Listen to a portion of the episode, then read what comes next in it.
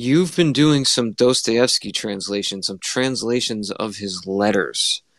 So we're going to try to get this worked out with gifts. So um, why don't you tell us which letters you're translating, how you decide which you want to translate, if Russian is your native language, and um, anything else you want to say about the translations you're doing. All right, cool. Hi. Um, uh, just to get it straight away done with, Russian is my native language. Um, and the letters that I choose, I basically I'm using a kind of a state authenticated uh, source for the letters. So they have um, I'm using a couple different sources, and there's in total about 900 of them. There's another 300 that are missing, uh, which I don't know scholars are looking for, I guess.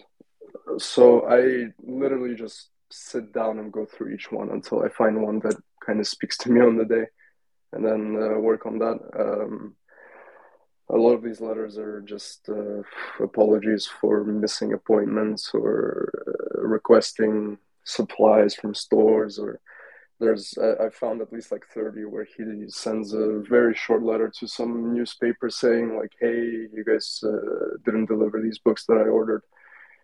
So yeah uh, the majority of the work to be honest is just sifting through all that extra stuff to find the really the good ones so to speak I, I, also try to look for things that haven't been translated because I, I think there's around 40 to 50 letters that I'm aware of that have been translated to some extent. Some of them are visibly and obviously translated through Google, uh, so they're pretty trash. Um, but yeah, the focus is on letters that haven't been translated yet. The the first one that I did about his um, the letter to his brother following the uh, mock execution that one has been translated partially, but the rest, I believe, that are available currently from me have not been translated yet. Yeah, that's great. Yeah, and you mentioned that I think on your blog that it's a lot of them are sloppy, weird, bad translations, and you could tell that they were translated by Google Translate. So this is great. Well, this is cool that like um, you know everybody's doing a different thing, and they're in in this sphere trying to create something writers, podcasters, artists of different kinds, graphic designers. And we have a nice group of translators, people translating things from German, Russian.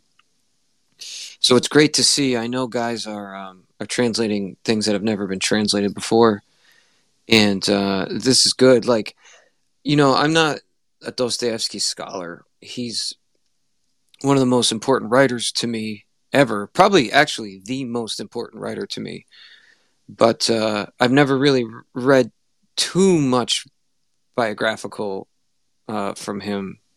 So it's nice to get this little window into his uh, into his personal life. So Gifts is listening, so I guess we'll start without her, and hopefully she'll get o- get beyond her technical problems here. Um, so we'll just get started, and that's that. So uh, one thing that I think me and Athenian are Athenian are both. I mean, I'll let him speak for himself, but we chatted a bit before this space, and one thing we both seem to be finding is that like Dostoevsky and Nietzsche's uh, approach to nihilism isn't actually contradictory. I don't think. I thought it was, and I kind of worked this out in the last episode but um, I, there is an idea out there that one will actually get you somewhere, and one might only uh, lead to your ruin or lead to disillusionment. Or maybe one way to put it is like if you choose the path of Nietzsche, you're eventually probably going to end up on Dostoevsky's path anyway. Um, and I think this distinction comes down to well, it, it, clearly the distinction is because Nietzsche is not religious and Dostoevsky is, right? But at the same time, I tend to think perhaps Nietzsche is grappling with a much wider, uh, broader sweep of a problem than Dostoevsky is. I what I mean is that I it, I get the impression that Dostoevsky's uh, advice, and I cringe using that word. I don't know what other word to use, but Dostoevsky's uh, prescription is for individuals. But I don't think if I don't think his prescription can like save or change the course of history or society or culture. Uh, I think Nietzsche has the better handle on uh, what hope the West has for the future. Um, and the reason, you know, part of the reason I say that is because something like 50 years after Dostoevsky was writing, uh, everything came down in ruin and the, the Bolsheviks took over. Uh, and uh, religion was like underground. And I th- that's not necessarily proof that he's wrong. It's not really what I'm saying. Rather, I'm saying that I sometimes think Dostoevsky's prescription is like a way to sort of uh, uh, hide under your desk when the nuclear blast goes off, and uh, maybe you'll survive, but uh, it's everything's going to be left in ruin. Now, I want I want Athenian to come in and say clarify what he said to me earlier, which is like he doesn't think they're opposed, or I, I can't remember exactly how he phrased it. Except to say that, um, and this is re- reiterating something I said in the first space, uh, that Dostoevsky also kind of acknowledges that uh, everything is going to go crazy and everything is going to go insane and uh, hope that he doesn't have too much hope for the future of society. And he's aware, perhaps, maybe even the reason why his prescription is a personal one is maybe because he's aware that society is, in fact, doomed. Um, and I can clarify those statements later. But Athenian, if you feel comfortable, um, not necessarily riffing off what I said, but explaining where you're at with that you know juxtaposition that I'm laying out here. Um, yeah, I mean, I I uh, I go out of my way to emphasize that that there is uh, a pretty pretty deep difference between uh, between Nietzsche and Dostoevsky on nihilism.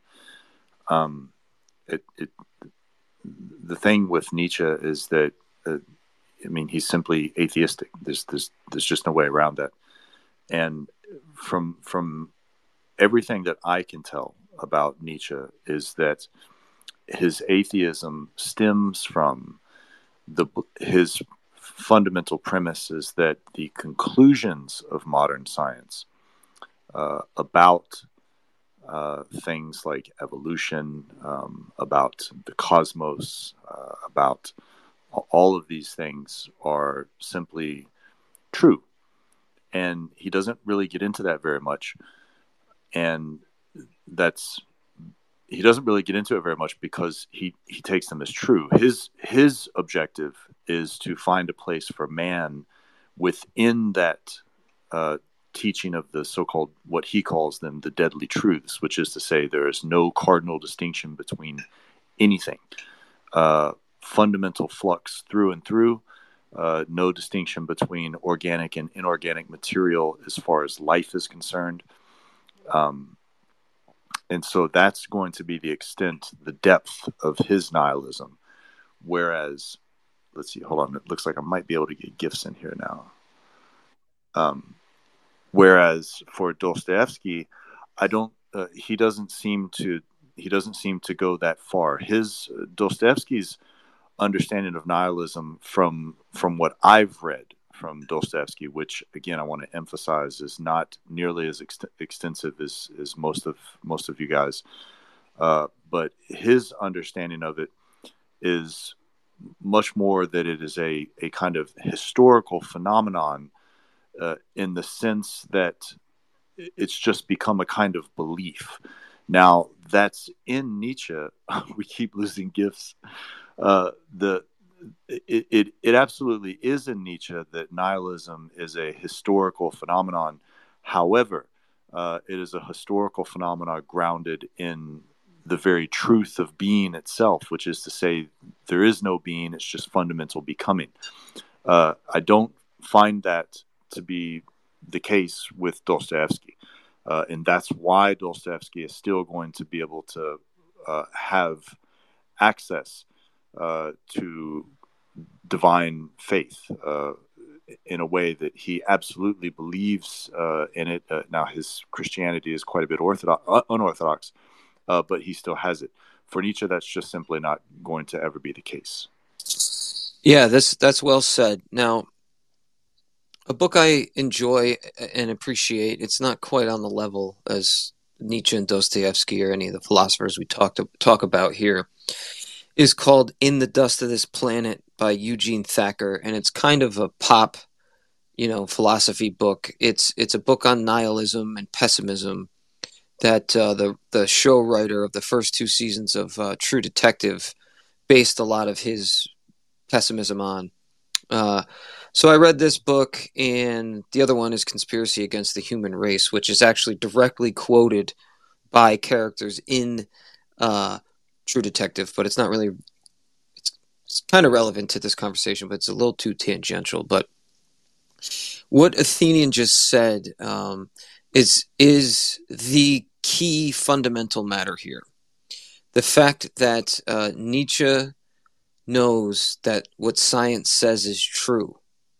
So his attempt to construct, uh, dare I call it, a metaphysical system in the face of that uh, is the great task. Uh, I bring up in the dust of this planet because he uses the term. Um, we have to we have to confront what he calls the world without us and the world that is not for us. So part of our uh, the way we interact with the world is as if it's for us, as if things are here for us to um, uh, for us to use or for us to interact with or for us to be a part of.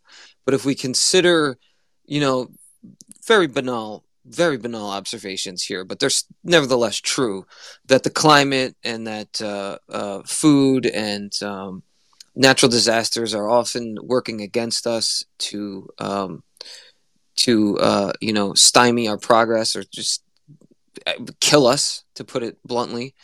Um, we have to consider the fact that we persist despite nature or in the face of nature, and that nature isn't actually here for us. Rather, we uh, are here. Um, we we figure out a way to overcome and persist in the face of that. Now, so so that of course brings all sorts of fundamental questions in, into play about God. Uh, and once science starts to figure out that these are all like mechanistic processes, the more you figure that out, the more you uh, it, it kind of edges God out of the picture until you get to the point where, and this is in the introduction to the Antichrist, you get to the point where uh, religion is left in its final readout, which is, um, well, sure, God didn't create the world and God didn't make the world for us, and the, the bounty here is, is clearly not for us because science disproves that. However, religion still needs to be uh, retained because it gives us a system of morals, right? It gives us a, mo- a system of morality that we need to use to, you know, order society around, and we need to put into practice in our daily lives. So so that's the redeeming quality of, of religion. And that is how I read Crime and Punishment. That is how I read Raskolnikov's uh, final revelation and his religious uh, his religious uh, epiphany at the end. I didn't read it that Raskolnikov like discovered that religion was true or discovered that you know the Bible was true. I read it, and I'm going to read read the passage later.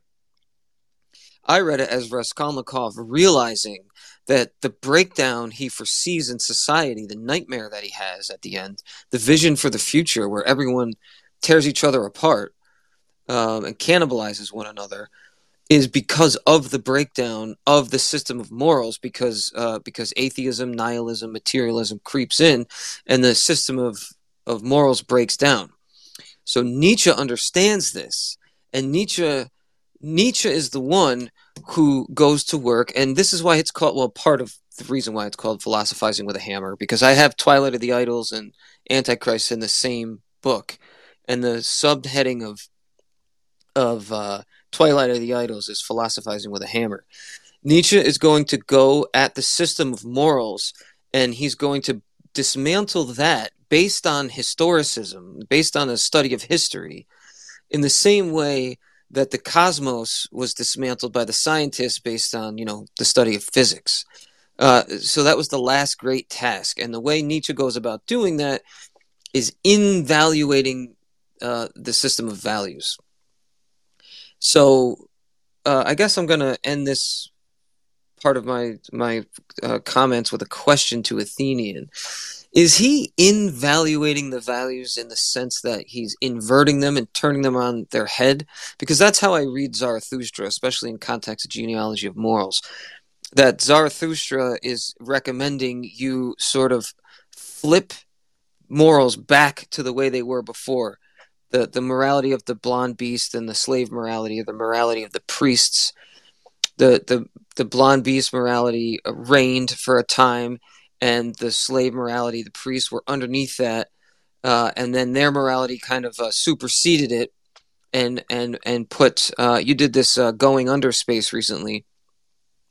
Turn the the morality of the people. It inverted it. It inverted the morality of the the blonde beast to make them the subterraneans and they could no longer like persist in the light of you know of society. They no longer have the favor of society in this system of morals. So when i read the word invaluating it reads like he's saying to negate the values but he doesn't really argue uh, to negate values. He seems to me to be arguing to invert the values and revert to the relationship this, these two system of morals had to each other in an earlier time. Yeah, I mean, this this is the way that I would describe it. Is uh, first of all, uh, we need to be uh, aware of what we're what we mean when we're speaking of values, and fundamentally for Nietzsche, that means good and evil, and uh, his understanding of this the flux of becoming, right? That there simply is no being, right? Uh, and there most especially is no uh, no overarching purpose uh, to the universe, no God, no anything like that. Uh, and what he finds with regard to uh, these conclusions of modern science about uh, fundamental becoming is that that's a boon for man, right? That's something to celebrate because that means that this fundamental becoming is purely innocent.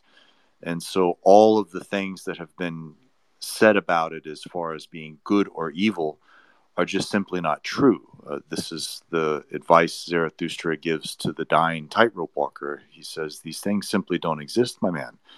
Uh, and so, what he has in mind with this revaluation of all values is that now man is free. Now man has a, a, a kind of freedom that he's never known before. And what that freedom consists in is assigning new meaning to these things, good and evil. Uh, and so that's going to be uh, his project uh, for mankind going forward. And of course, uh, as it arises in Overman in uh, Zarathustra, it's going to be this Overman uh, who is that is the that is the new good going forward. Uh, that is going to be the thing to esteem, uh, the purposeness to which mankind strives.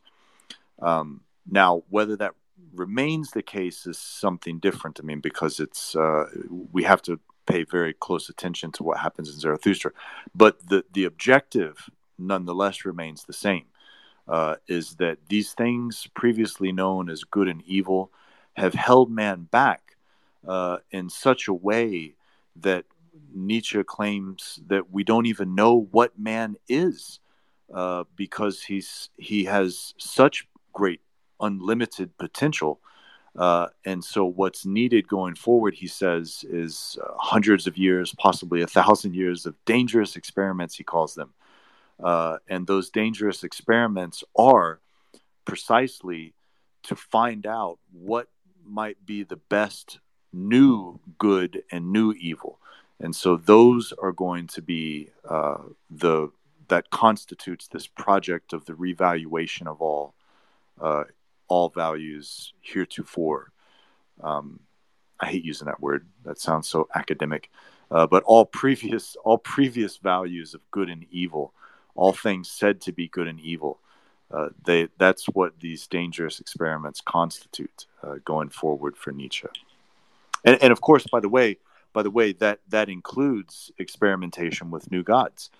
Uh, Nietzsche himself experiments with new gods, but it seems like he abandons that rather quickly, or just doesn't really even know what what to really make of it with this experimentation of the new gods of like for instance dionysus and zarathustra uh, these kinds of things. So so there's that as well. Yeah so so the task then is to to to come up with this new system in the face of knowing that the world is indifferent to our existence right? And knowing that the the there's no inherent purpose to existence. It's not it's not for us like i said. Um so go ahead. Yeah i'm getting a little distracted. We're having such technical difficulties. I'm going to try to figure these out. Go, go ahead athenian yeah i just wanted to point out also uh, and this is what i was covering in a, a, a brief space i did today uh, for disgraced uh, propagandists is that um, it's important to understand that this is not Nietzsche himself doesn't even expect this to be the teaching that everyone walks away from for him. Uh, he's perfectly clear that, um, and this is the great test for his teaching of the eternal return of the same, is that the herd will always be with us, right? These uh, the rabble, uh, the the herd, or the the people who are always on the doorstep of the last man, uh, which is to say that um, in in the terminology, for instance, of the genealogy of, mora- of, of morals or morality, uh, what that means is that masters can only exist if slaves themselves also exist. And that's and, and that's not to say like you know slaves that do your work or anything but that's just the slavish mentality. Uh, so there's always going to be this large element to mankind that's simply uneducable. Um, and for for Nietzsche that's good right? Uh, that's a representation of the rank ordering of things and so the question then becomes what does that say about the diffusion of Nietzsche's teaching uh, into the city, right, uh, at large. And I think what that means is that, uh, and it's perfectly clear in Zarathustra, by the way, that Nietzsche himself knows that his teaching is going to be misunderstood by morons. Um, and he's he's he's fine with that too, by the way, uh, because uh, he needs uh, the kind of foot soldiers, I guess, that are going to uh, tear down the sacred truths that already exist. Um, but then, of course, the, the very, very great danger to that is what if those morons who have taken on Nietzsche's teaching uh, tear down everything in such an extent that they themselves are effectively last man uh, and there's nothing left, right? Uh, that's part of the very, very serious, deadly serious understanding of the experimental nature of this overman uh, because Nietzsche, in many respects, was just too good uh, at having this rhetoric to inspire sort of young people or whatnot uh, to tear everything down, uh, to misunderstand everything, to think themselves that they are the overman, uh, to to deeply, deeply vulgarize uh, the various virtues that Nietzsche's Zarathustra, in fact, demonstrates, which is to say, a kind of prudence uh, and these sorts of things.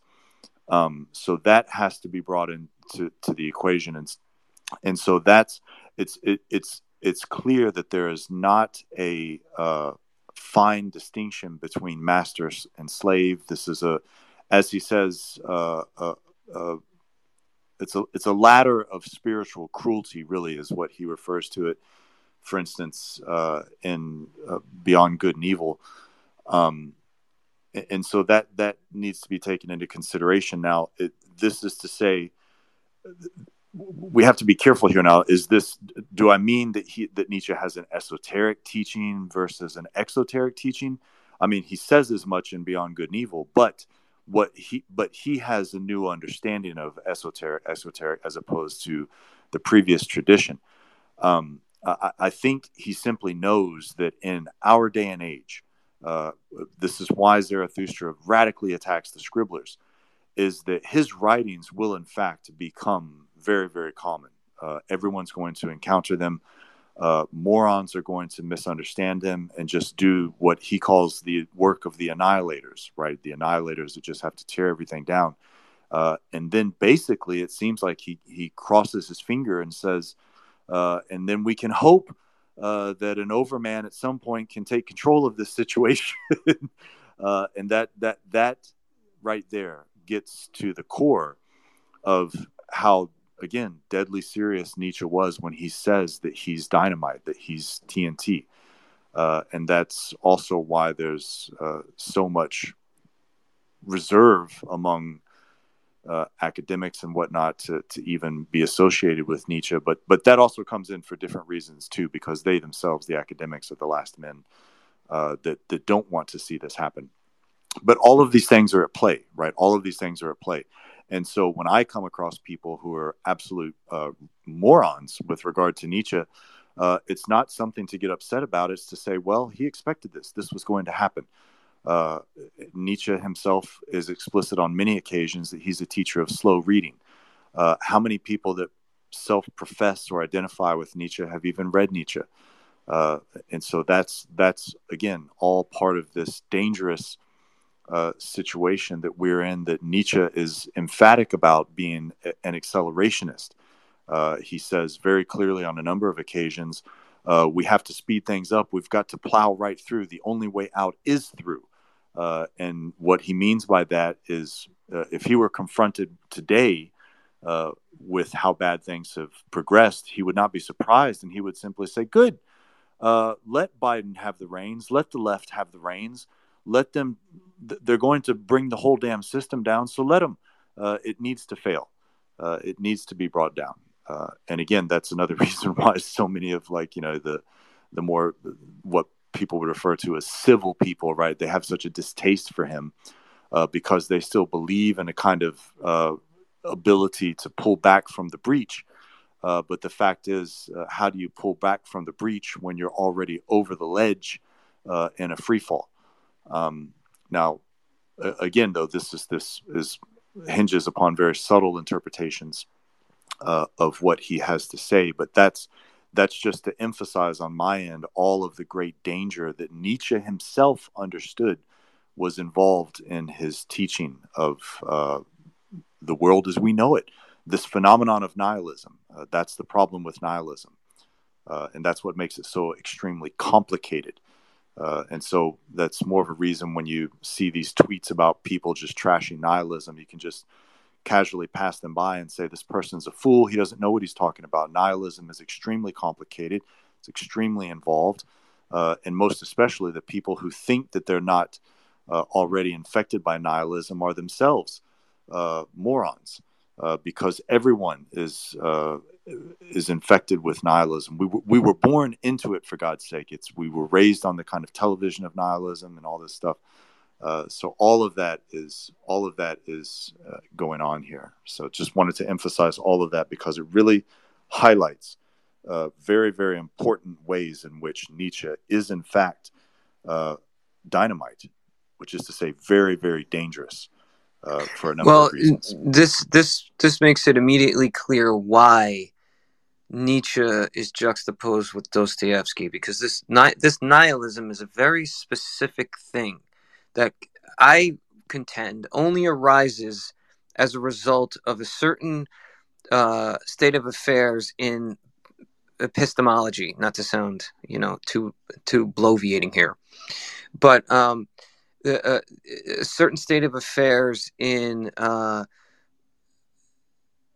rationalism, the way that people uh, the the well the Greek Enlightenment and and the European Enlightenment can can broadly be thought of together because the the system of rationalism was used to sort of like get at the nature of things.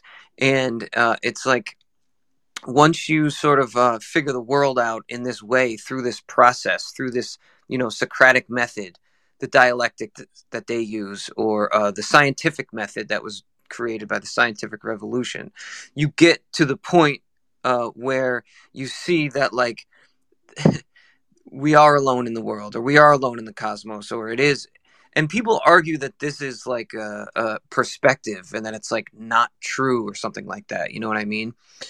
Uh, and dostoevsky is saying like that you can't you can't rely on this mode of thought because it's going to lead you to that conclusion and that you basically have to revert to to faith and here's the problem i have like my argument has been you can't revert to a naive faith. Like once this has all been figured out and worked out, my contention was that you can't like go back to not believing it. You can't exist in a state in which none of that is the case. You know what I mean?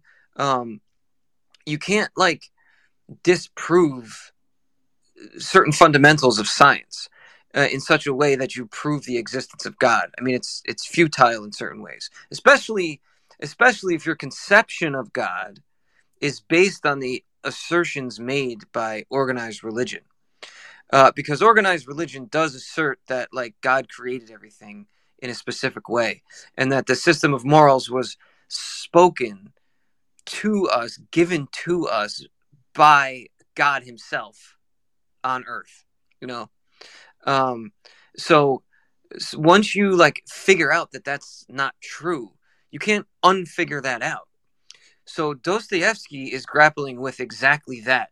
But his argument, or his, you know, in his books anyway, is that that's exactly what you need to do. You do need to regain somehow that sincere, naive faith. Whereas Nietzsche, on the other hand, basically says you need to like bolster yourself in the face of this nihilism. You need to uh, basically use uh, your will to overcome the nihilism that it, it instills in you and in society and in, in everyone in the age, right? Um, so when I read Crime and Punishment, hang on, I'm going to bring 11 in. 11, go ahead. Because when I read Crime and Punishment, um, I read it cynically. And I thought Dostoevsky meant it cynically. But then when I read the letter that Eleven translated, Dostoevsky's letter to his brother, um, I started to think more about Dostoevsky's biography. And I started to think more about how his personal experience has like affected his relationship to God and to the world and to religion. And this letter, he, you know, Dostoevsky was like tied to a post and about to be shot. They there was a bunch of well he there was a bunch of people who were lined up and then him and like three other guys were standing there and they were going to shoot the first group of guys and then it was going to be his turn. So he believed he was dead. And a guy came on a horse a horse-drawn buggy carrying a letter and the, the czar commuted their sentence at the last minute and he ended up doing 10 years hard time and got put in the military and he ended up in siberia so um, the argument is I don't think this has ever been proven, but the contention is that the czar did it on purpose like this to kind of reassert his his power um, and to show like this is what happens to rebels. And in the letter, Dostoevsky talks about how like he's never again going to take another moment of his life for granted like he had before that experience. And I kind of it kind of dawned on me that Dostoevsky actually experienced the very thing that I was saying is impossible. Like, like he actually experienced that. That was his. That was his life, and that his religious revelation came later. Uh, so then I've been rethinking Dostoevsky's. Um, you know, I've been rethinking Alyosha and Crime and Punishment in light of uh, this new perspective that I have that Dostoevsky wholeheartedly believed that you can regain this naive faith and you can embrace life. And this is the last thing I'll say because Thacker in In the Dust of This Planet talks about like the desire in nihilism, the desire for people to like regain some sort of like religious faith or some rapturous religious feeling and he calls it mysticism.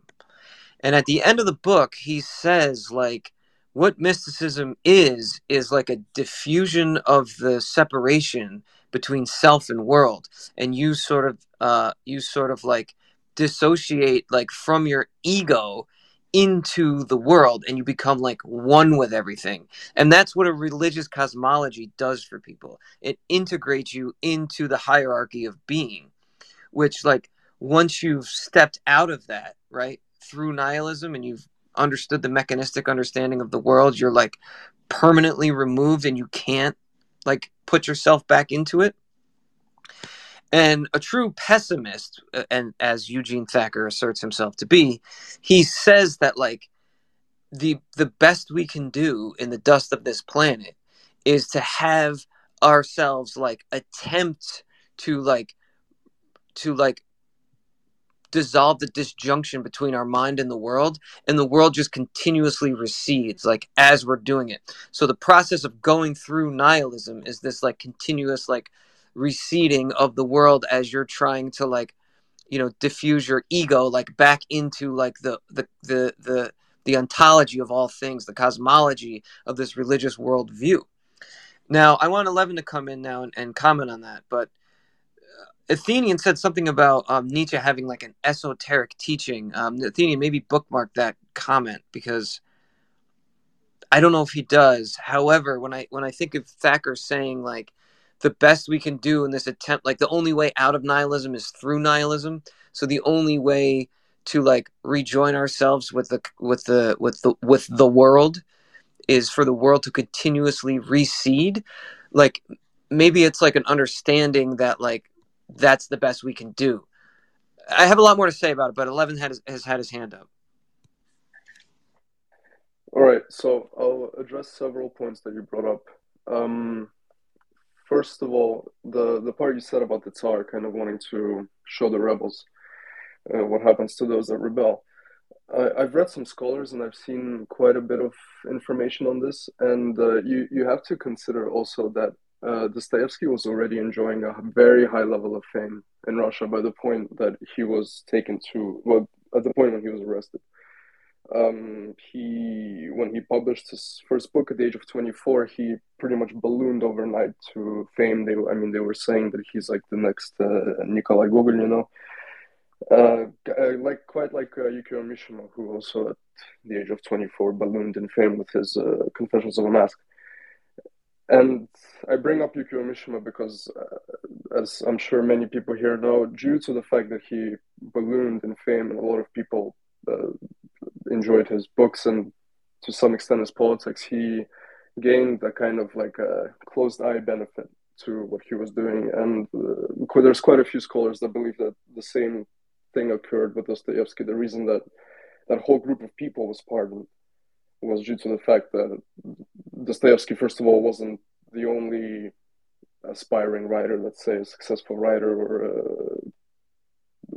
I guess we can say celebrity in that group. So um, it, it, basically, he was uh, there was a lot of people who were sympathizing with him, uh, even in the courts, which is strange because he was arrested in the first place for conspiring against them. And the second point is um, you there's there's a big disconnect between the West and Russia in terms of sources. For example, I'll just I'll make a uh, most basic example is if you look at Dostoevsky's Wikipedia page, you'll see there's about 200 references, whereas the Russian page has double that plus many many subpages with like hundreds of references in them as well. So. Uh, uh, a lot of non non Russian speakers are missing quite big chunks of context for a lot of things. And in terms of his philosophy and in terms of his approach to nihilism and kind of like using his faith as a tool to beat it, uh, if you if you look at his letters, which you know they'll be coming, you you'll get to see that more and more.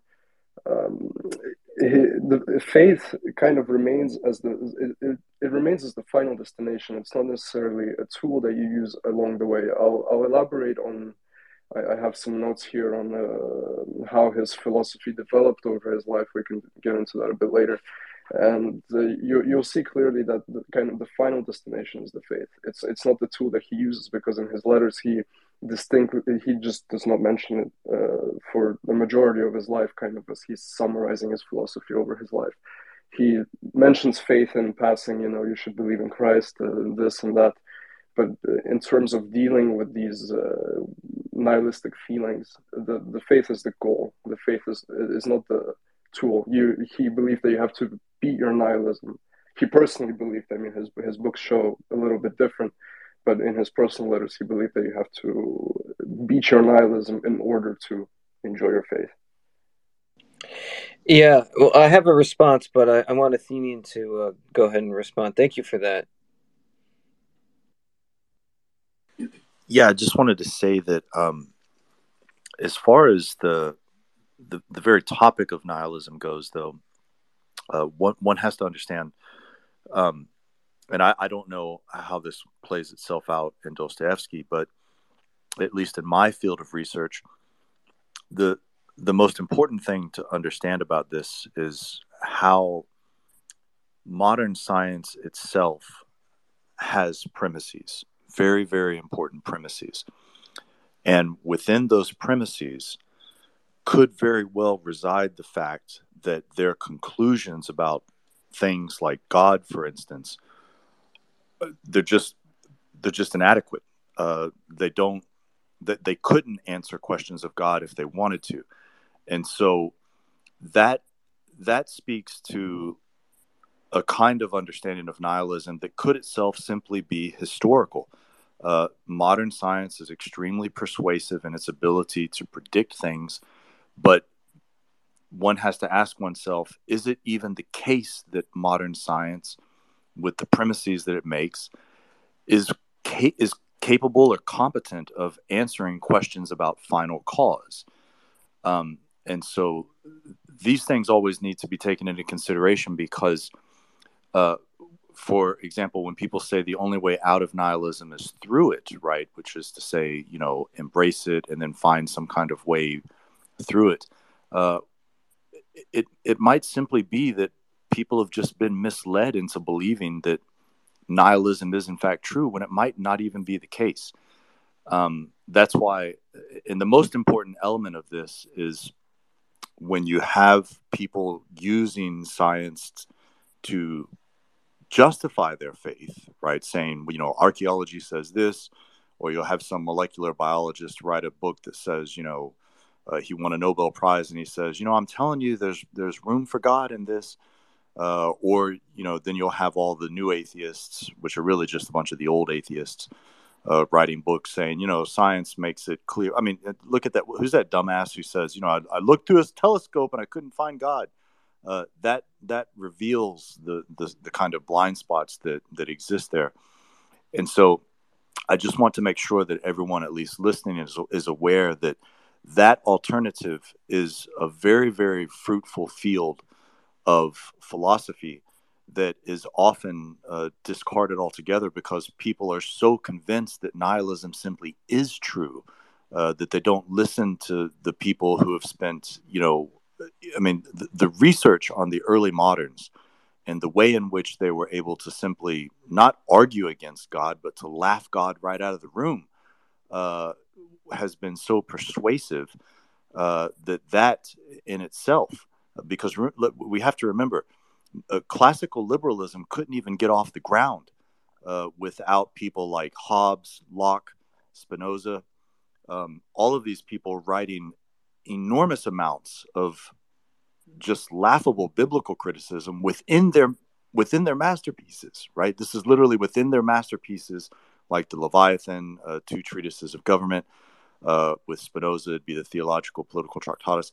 So all of these things remain, um, and so that that keeps that keeps the the possibility that that a lot of this might have other venues of approach. And so I just I always want to make sure I'm on record of saying that because um, it, it there there are alternatives here. Uh, now I know that's not the, the, topic of this space with Nietzsche and Dostoevsky, although I would say that in a reading of uh, the brothers Karamazov, it seems to be the case that Dostoevsky was aware of these possibilities.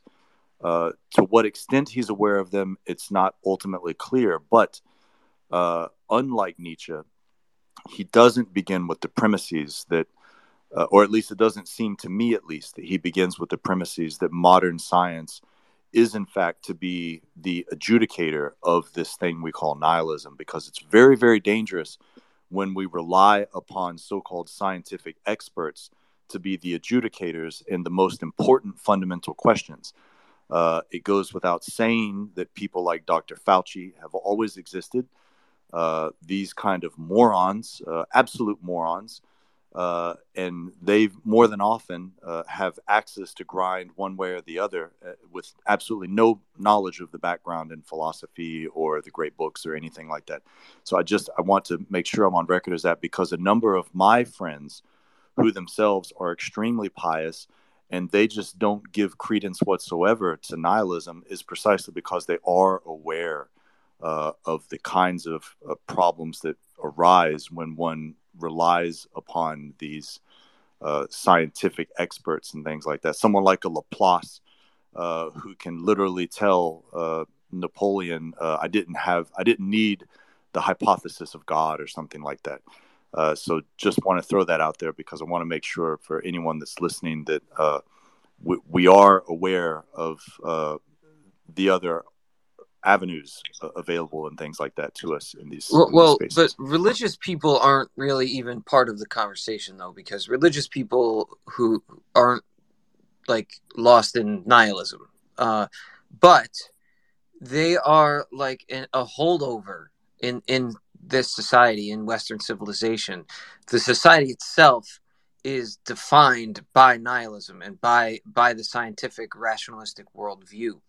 And the point I was trying to make before is that like uh, uh, bringing up Brothers Karamazov is perfect because Ivan is an example of someone who like rationalizes away the existence of God, and then he ends up having this like split in his mind where he's like, you know, he's talking to the devil at the end. He's going insane, and he ends up like a, a completely neurotic invalid, just like Raskolnikov was after he committed the murder and the question is, okay, is uh, is is is Ivan really being visited by the devil, or is he like having a conversation with himself? Is his is he becoming schizophrenic as a result of his nihilism?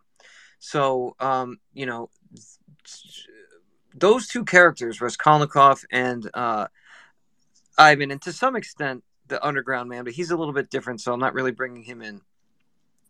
Are uh, Dostoevsky showing you the, the dead end of rationalizing away uh, God and, ra- and and and coming up with a system of morals based on rationalism because Raskolnikov rationalizes himself into that crime, of course, right? Uh, but it breaks him anyway. Now, I, I want to make it very, very clear that what I said before about how this like in a nihilistic age, this desire for communion with God, this desire for a rapturous experience, it is the desire to have an immediacy with the world around you, right? And it's a desire to feel a, a part of a whole. And it's a desire to kind of like break away the dross of your mind, uh, of your knowledge, that is like separating you from other people and from the world and from God. This is exactly what Nietzsche is addressing. And this is exactly what Nietzsche is saying, like the blonde beasts had. They had this immediacy of experience. And it wasn't mediated by what Freud would call the superego. It wasn't mediated by the voice in your head that's like rationalizing everything. You just acted upon your instincts, right? Uh, and he's saying that the world is not set up in such a way that you can act like that anymore. You have to like go through the the modes of of being and and being, you know, interpersonal relationships. That's why he says like liberal institutions are institutions to limit freedom. They are not freedom granting institutions. They're taking away uh, your freedom to do these things, to to act with immediacy, and to act on your instincts, uh, because those things bring you in conflict with others. And of course, like acting superior to somebody or gaining superior superiority over another person is one of the things that like liberal institutions which were created in our society by the rationalistic picture you know, handed down by the Enlightenment, right? The, this system of morals that these people constructed, it's an attempt to like level everyone. And that's the problem that Nietzsche has with it. And that's what turns people into the herd, into members of the herd. So this overcoming, right? The overcoming that Nietzsche talks about is the overcoming of being one of the herd. It's overcoming being brought low by these institutions, it being brought low by the society that was constructed literally by the rationalism uh, that led directly to um, nihilism and directly directly to this state. So the last men, right, are people who like like liberal society, right? If you go along and you play the game, uh, it hands you these little like handouts and last men are the people who stupidly happily lap up whatever the handouts are that they that they give you and it could be an abstract thing like security or it could be a concrete thing like material wealth or material comfort uh, material like i said security uh, but in an age like ours it's more and more absurd things like from video games to like chopping your dick off or or or, or, or having butt sex. You know like these are the things you're supposed to get excited about now. And it just gets more and more absurd as time goes by. Uh, and as you like devolve deeper and deeper into being a last man right the farther away you get from your true self or your true essence and the more cut off you are from other people the more cut off you are from god the more cut off you are from nature uh, and I saw two hands go up, so I'm going to save further comments. But I have further comments about how uh, the problem is, and I'll, I'll leave my comments at, at this food for thought for a moment. The problem is, is if you follow Nietzsche and you do this overcoming through the, the, the sheer force of will to power, and you um, you take his prescription to to become a blonde beast or an ubermensch right? And then you achieve it. What do you do then?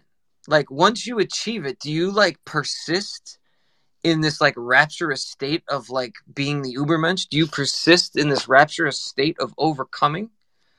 Uh, or do you stand in the light just for a moment and then fade um, and and and you have to remember this conversation is not just about individuals by any stretch of the imagination at all. It's about civilization, it's about society, it's about Western culture. So again, someone like me or Athenian or Eleven could could could uh, reach this overcoming, and uh, either way, either through Dostoevsky, through faith, or through Nietzsche. But that's just a personal thing. The question is like, will it save civilization? Uh, but I'm gonna let Eleven go first because I think his hand shot up right before Athenians, and then Athenian go. No, it was Athenian first, so Athenian, off you go. You go first, and I'll go. Sorry about that. yeah, that. I was just gonna say it's very, yeah, it's it's very very important to understand what Nietzsche means by the last man, and this is something that uh, I, I brought up in one of the spaces that I did, uh, one of my reading spaces on Zarathustra, is of all the things, uh, uh, very often people use this word "last man," etc., um, without really going to the text and saying what does Nietzsche himself mean by the last man, and he's very, very specific. Uh, there's two points. One is that right before he has to introduce the last man, uh, he's introduced the engine that serves as uh, dr- the driving force for becoming the overman, right? Because the overman speech is going to fail. But he says very specifically that the engine for the overman uh, should be ground in this moment, your hour of greatest contempt. And he says very specifically that that hour of greatest contempt has to be linked to your pathetic comfort. So it's pathetic comfort of modern man that is absolutely at the source of what the overman, uh, the precondition for the overman. Then what happens uh, is that no one understands. They say uh, enough of this overman, right? Uh, and then what he tries to do by way of the speech of the last man is he's trying to induce in them that moment of greatest contempt. Uh, and he says, There's one thing that modern man is most proud of. Uh, and that's what I'm going to use to shame them. And it's that one thing, that only one thing that he identifies as most definitive of the last man, and that's uh, education. His education is what most defines the last man and his and his pride and so that's going to be key now i, I do need to double check the german. I'm pretty sure it's bildung uh, so one could say that might be culture or education. Uh, but in the grand scheme of things those are one could say that those are the same after kant. Uh, so uh, so that's what he has in mind. Uh, so so so that's going to be important to keep in mind uh, with regard to the the last man and what the overman is there to to get. Yeah, and that, that's exactly what I was saying about the system of thought or the system of epistemology, the the ways of knowing. Um, that is instilled through a liberal education. I mean, that is how these these thought uh, processes, these thought systems, get into people's heads is by going and, and getting a liberal education. So then they come out as these last men. And, uh, you know, part of it sounds so like uh, uh, overused to say, but like part of growing up is like unlearning some of the shit you learned in, in college, um, especially, especially like the social sciences and shit. Uh, but 11, uh, I wanted to, you to come in as well. Uh, yeah, you mentioned the will and uh, becoming Dubermensch, so I thought I would I'd, I'd, I'd, fit in I'd fit it in here while I can. Um, I was looking at Dostoevsky's letters and some scholars, and the, Dostoevsky has his own ideas of what the will is. And uh, I, I don't know if people know this, but he also came to this idea of the Ubermensch. He uh, it directly translates to the highest type, the highest type of person, but he just refers to them as the highest type in uh, quite many of his letters, actually. And um, he he refers to the will as uh, the, the Russian word uh, it translates to self will, and he kind of describes it in the, in um, similar to the Schopenhauerian will, except except it's it's a negative thing. That he believes that this will that every human has that it it, it just wants. It, he directly says it just wants to do whatever it wants to do, and he he believes that to become Dubermensch and to maintain it, you you have to go into this kind of bottomless pit of, of despair. And there you will find this will this negative will. You have to you have to face this energy that uh, makes you just you know want to play video games or whatever. Um, he doesn't believe in freedom because of this either. He says it directly uh, a few years before he died he said I, I don't believe in freedom because uh, people believe that what, what people call freedom is just allowing this self-will as he says to run rampant and do whatever it wants to do. And, and he believes that the human doesn't want to do those things. It's the will that wills people to do it. Uh, and so for him, as he describes it, you kind of fight with this will and then you go through the transformation and the struggle of this transformation to become the highest type or Nietzsche's Ubermensch uh, is is the continuous journey of kind of climbing up the rope of the, the struggle and the transformation. So, and, and then at the end, once you eventually climb out, you get to experience God, you get to thank Him for the struggle, and then it kind of repeats again. So, because you were asking if it happens for a single moment or it continues, uh, for Him, it's like a recurring, constant transformation, like cocoon to butterfly, cocoon to butterfly. This kind okay, of process. These are great contributions. Thank you for this the question I have is like, how does he does he address how you renew it, or does he address how like if you go from cocoon to butterfly, does he address how um, if you start to lose it, how to get it back? Uh, no, he doesn't. That's very unfortunate. I think he probably would have if he hadn't died. It is very unfortunate that he died before he could do everything that he wanted to do because he did get also uh, there was quite a lot of interesting political movements uh, that he was getting involved with uh, right before he died. But anyway he no he doesn't particularly say he talks a lot about the the condition of this highest type uh, about the unhappiness that comes with being the highest type about uh, you know crime and punishment is uh, he said that it is it, it, he likes to think of it as an example of what happens to a person that has potential to be the highest type but goes off onto a wrong path. Uh, but no, unfortunately, there's not much to how to keep it, how to keep it going. I think there would have been if he hadn't died. Yeah, this is very interesting. Now, this isn't in any of his novels. Do you, do you know anything about he was going to write a sequel to Brothers Karamazov, and Alyosha was going to go to America, right, and become like was going to like lose his faith, or or at least he was going to become a man of the world. Do you know anything about this? Uh, I've I've heard something. I, have heard that a couple of times online in the random spheres, but I, uh, to be honest with you, I've never looked into that. Uh, the thing about Dostoevsky is that um, he he has this pattern of um, he has this pattern of uh, getting ideas and not executing them. Uh, he uh, his first biographer, this um, Orest Miller, uh, pronounced Miller in English.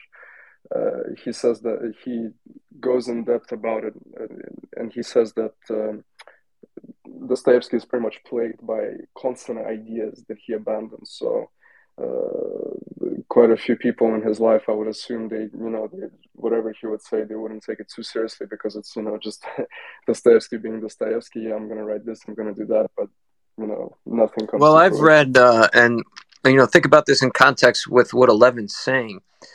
I've read that like, and and actually, there's allusions to this in um, in the Brothers Karamazov. I think Dmitri goes to America, if I remember correctly I think Alyosha mentions like he wants to see the world. He's talking about wanting to see the world. Um, and there's this really good, obscure, random book that nobody reads that someone gave to me, and I'll look up the name of it. I forgot what it was, but the guy who wrote it wrote about several sort of obscure, at least obscure in the West, Russian thinkers, philosophers, uh, religious men. I think he writes about the monk that. Uh, Dostoevsky hung out with, who inspired uh, one of the monks in the Brothers Karamazov. Anyway, this guy um, talks about how, but I don't remember what he was referencing. If it was a letter or something, uh, I'll look the book up when I when when when, Athenian goes. But uh, he says that Dostoevsky said what he wanted to do for the second one was to have Alyosha go to America and uh, become more of a worldly person and sort of like fall away from the faith and get get get involved in the world and kind of be, become fallen to some extent. I don't know how far he was going to have him fall, uh, and then of course you know rejuvenate and refine his faith. Um, it would have been it would have been a wonderful book to read, and it's nice to think that that's what he was planning, even if even if it wasn't. Uh, go ahead, Athenian. so I'm going to try not to laugh. Um, I know a guy, I think he's passed away now, but he was a professor of philosophy. And he had originally started off in seminary, uh, lost his faith, uh, and then pursued his PhD in philosophy and taught uh, for many, many years. And he was so uh, obsessed with Dostoevsky that he himself wrote the follow up novel. Uh,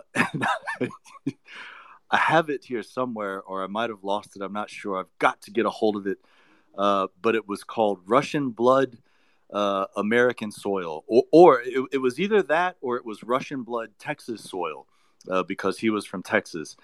Uh, and it was every course he ever taught. Uh, he taught a course on 19th century philosophy, and every it didn't matter what the course was it was always teaching from his book that he wrote as the sequel uh, to karamazov. And i absolutely have to find a copy. It, it might almost be impossible because he was a he was a, sort of an unheard of kind of guy uh, and i think it was self-published but it was very very long. I mean he it was two volumes uh, but but oh god i have to find that. Uh, and just sort of uh, as a just as a tangential note here, this is something I'm sure Eleven is aware of, uh, but I pinned up there in the nest.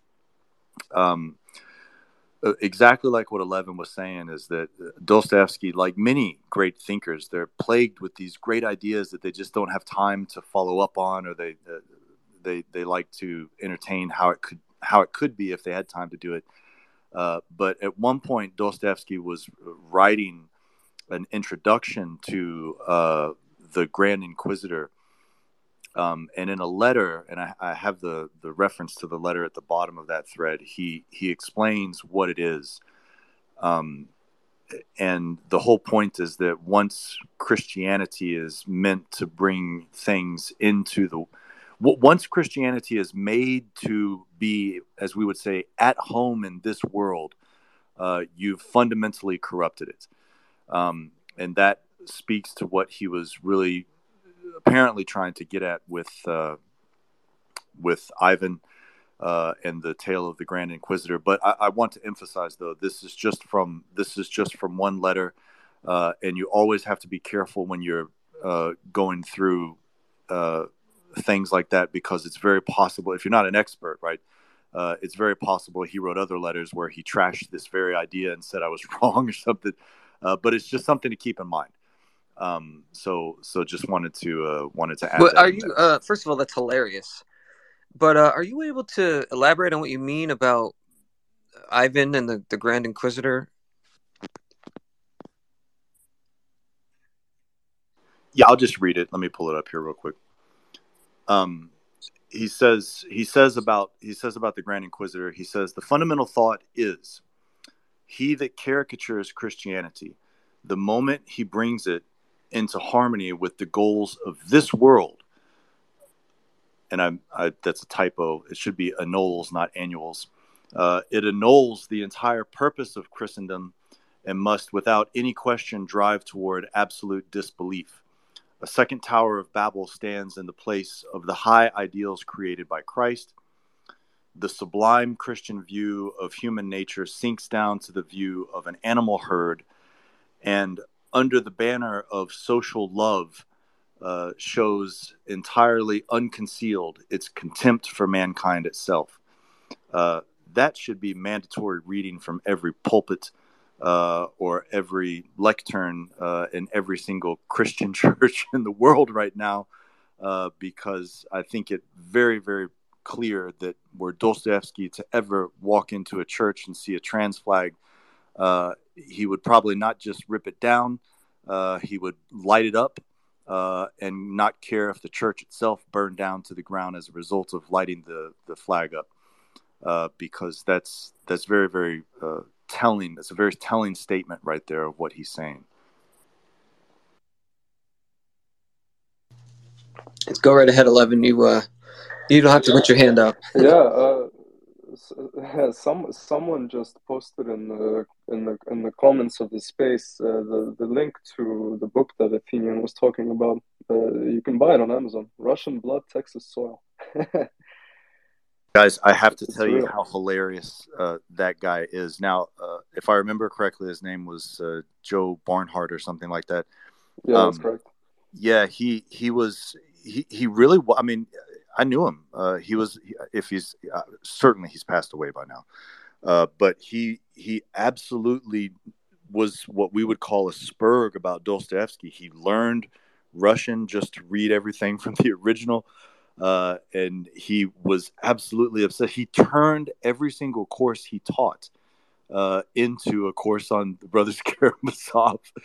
Um, but but but I, I, want to emphasize he still was a thoughtful man, uh, very very kind man, very uh, very thoughtful. I mean, had a PhD for God's sake. I mean, it, well that doesn't mean much anymore, but back then. Uh, from the school of thought that he was from, and he very much struggled with his own faith. Like I said, he began in seminary uh, and ended up losing his faith uh, and ended up in, in philosophy. Uh, is essentially a 19th century specialist in philosophy, German philosophy, and then of course Dostoevsky and stuff. So I would, I would, I would, I'm so glad someone, whoever posted that, thank you, because I, if I can't find my copy, uh, I'm absolutely going to buy it uh, just to read how he uh, finishes off uh, Dostoevsky's masterpiece. That's that's amazing that someone did that. Uh, that was Devis Nullis who posted that. Thank you, Devis. All right, so I want to make one final comment in relation to my earlier comments, and I've kind of been holding off on this because I I don't know where this is if it's in Dostoevsky or Nietzsche at all. I don't. I've never read it. This insight in either of their works, but I think Dostoevsky must, as an Orthodox Christian, Russian Orthodox Christian, must be aware of this and must be a, a part of his whole perspective uh, on regaining your faith. But then I'd like to actually talk about Raskolnikov's religious conversion in a little bit more detail. And, um, uh, you know, if you guys have any final comments after we do that, maybe we can open the space up to comment. Uh, I particularly want people to comment who've read the material that we're talking about. Uh, it's it's a pretty big deal to me uh, if if there's f- three to five speakers in a space who are all talking about a specific set of books that um you know we're not really interested in you coming up and like not having read any of those books and just kind of spouting off the top of your head what you think about these topics, uh, because that's the fastest way to derail a, a good conversation and a space.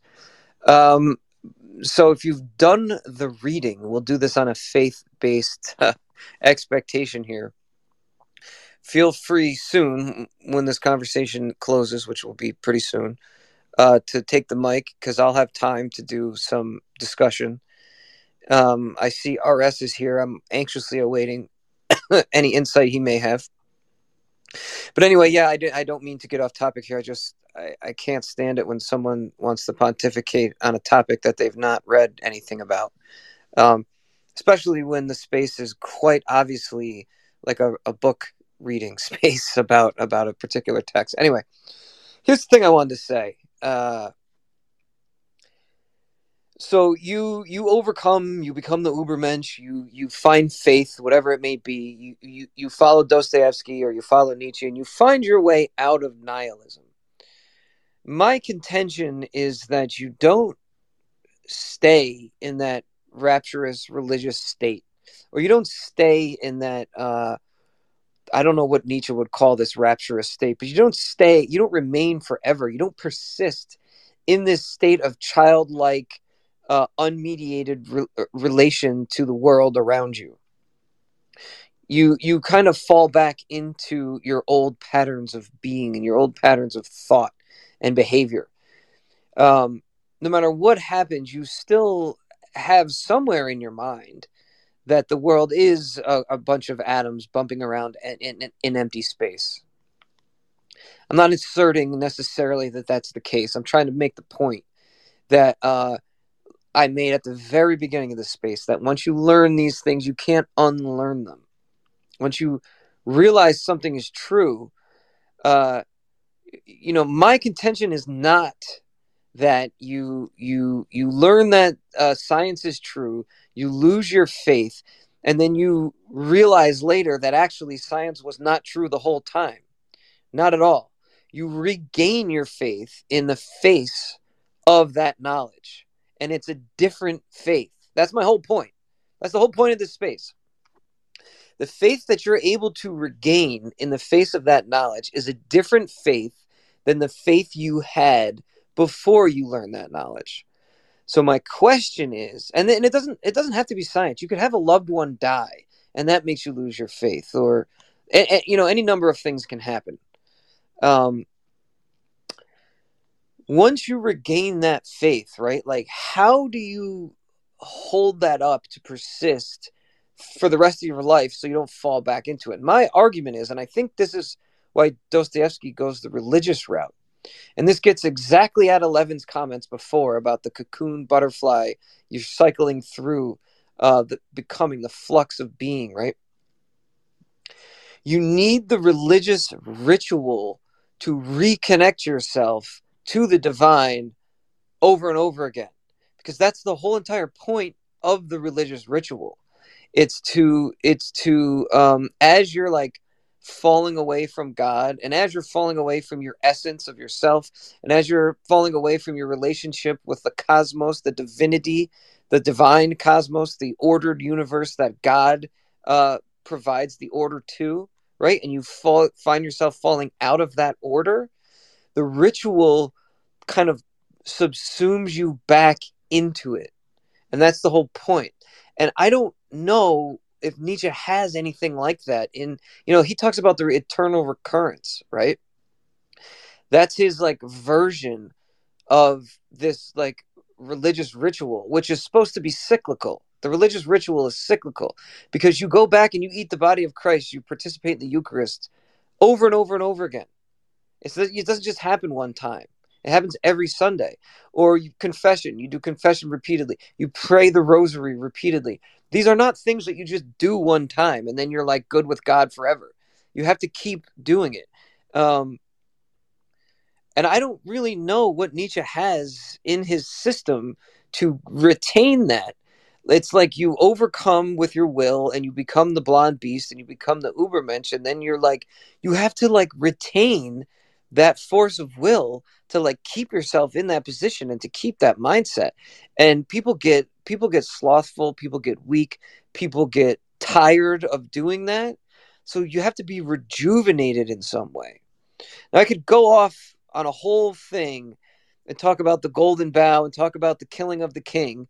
Um, and that's like once the king becomes weak once the king like can't perform at the height of his powers right? Because the king has to perform at the height of his powers for the entire time he is king. And as soon as he starts to falter, uh, a stronger warrior comes along and kills him. And and the Golden Bough talks about how tribes ritualistically kill the king before he gets weak, so they don't fall into that weakness and into that decadence. But but that that will bring the conversation into a whole different place but you know you learn stories about like the merovingian warlords and the anglo-saxon warlords and it's like you know the the king remains being the king for as long as he can kill the warrior who challenges his power. You know what i mean? And uh you know i don't foresee any way to like get back to that state of affairs which is totally totally different than religion. It's totally off into a whole different realm that has nothing to do with your personal relationship with God, right? But if the the the Ubermensch that like Nietzsche's talking about is this like one guy who's able to overcome nihilism and overcome the slave morality and like assert himself as like the top dog, right? He he how how does he stay there? And I don't mean him personally how does his new system that he like instantiates over the old system and now when i say the new system i mean some future system and when i say the old system i mean the system we have now. If someone comes along and replaces it with something better how do they stay in power and keep from sliding back into like uh, this debauchery? And i don't know what the answer is which is why I'm constantly going back and forth between Nietzsche and Dostoevsky because Nietzsche kind of leaves me with like nothing. I don't I don't know what else to say because I can't help and this is why I need Athenian. I can't help but see the eternal recurrence as nothing more than a neat thought experiment. Uh, you know what I mean? Like you should like live your life as if this thought experiment were true but I don't know where that gets anyone. But I maybe I'm way off base here, and I, I, I would love to hear Athenian's take on what I said. Uh, do you think, Athenian, that Nietzsche actually does have an answer to this problem that I've presented? And can you explain to us how the eternal recurrence is anything more? Because I do think the eternal recurrence is his version of this ritual that I'm talking about that religion provides. I just don't see how it actually provides it. Is my my issue. Yeah. So um, so this is something that I, I broached in the space today that I did with disgrace propagandists. Um, it's in the section on the rabble uh, in book two, where Zarathustra says that the most difficult thing that he almost chokes on uh, is the fact that the herd is necessary, right? That you can't simply genocide, you know, however many people you want, start afresh, uh, and you won't end up with another herd. Uh, and that's the, the most important element to this teaching of eternal return of the same is that if you're going to say, was that life once more, uh, then you're going to have to say it to the things that are the, the most difficult to say it to. And that, of course, is the last man, the herd, the rabble.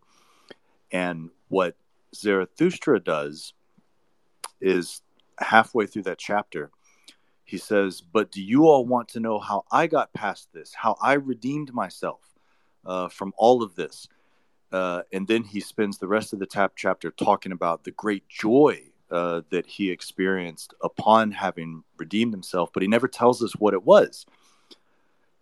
And so, uh, what it is, is that he's leading up to it uh, because all of book two was when he has to come back he has to come back down uh, to save his teaching that's been mixed it's a kind of syncretism with the last man um, that's the great danger is that he's he is a founder right uh, and again book six machiavelli's prince uh, by far the most difficult thing for anyone is to found new modes and orders uh, not just because of the risk of death to yourself, but because of how do you keep those new modes and orders going. And this all leads up to two sections at the end of book two. The first is the soothsayer, and this is going to be Nietzsche's, mo- well, Zarathustra's most uh, comprehensive account of what he means by nihilism. That's going to be the soothsayer. And then the chapter after that is titled On Redemption. And there we find out what it is uh, that Nietzsche sees as the way one can redeem oneself from nihilism, right? In other words, Zarathustra has boasted that he has overcome nihilism. Now, Nietzsche is going to say this as well. Nietzsche is going to say that he overcame nihilism. Um, and that's going to get into this uh, topic um, now, it, it turns out that what he says in that chapter on uh, the rabble is that well actually the next section the next section on the tarantulas is that he wants most desperately to redeem man from from uh, from resentment right? Resentment. Uh, and that shows up most especially with the teachings of equality the preachers of equality.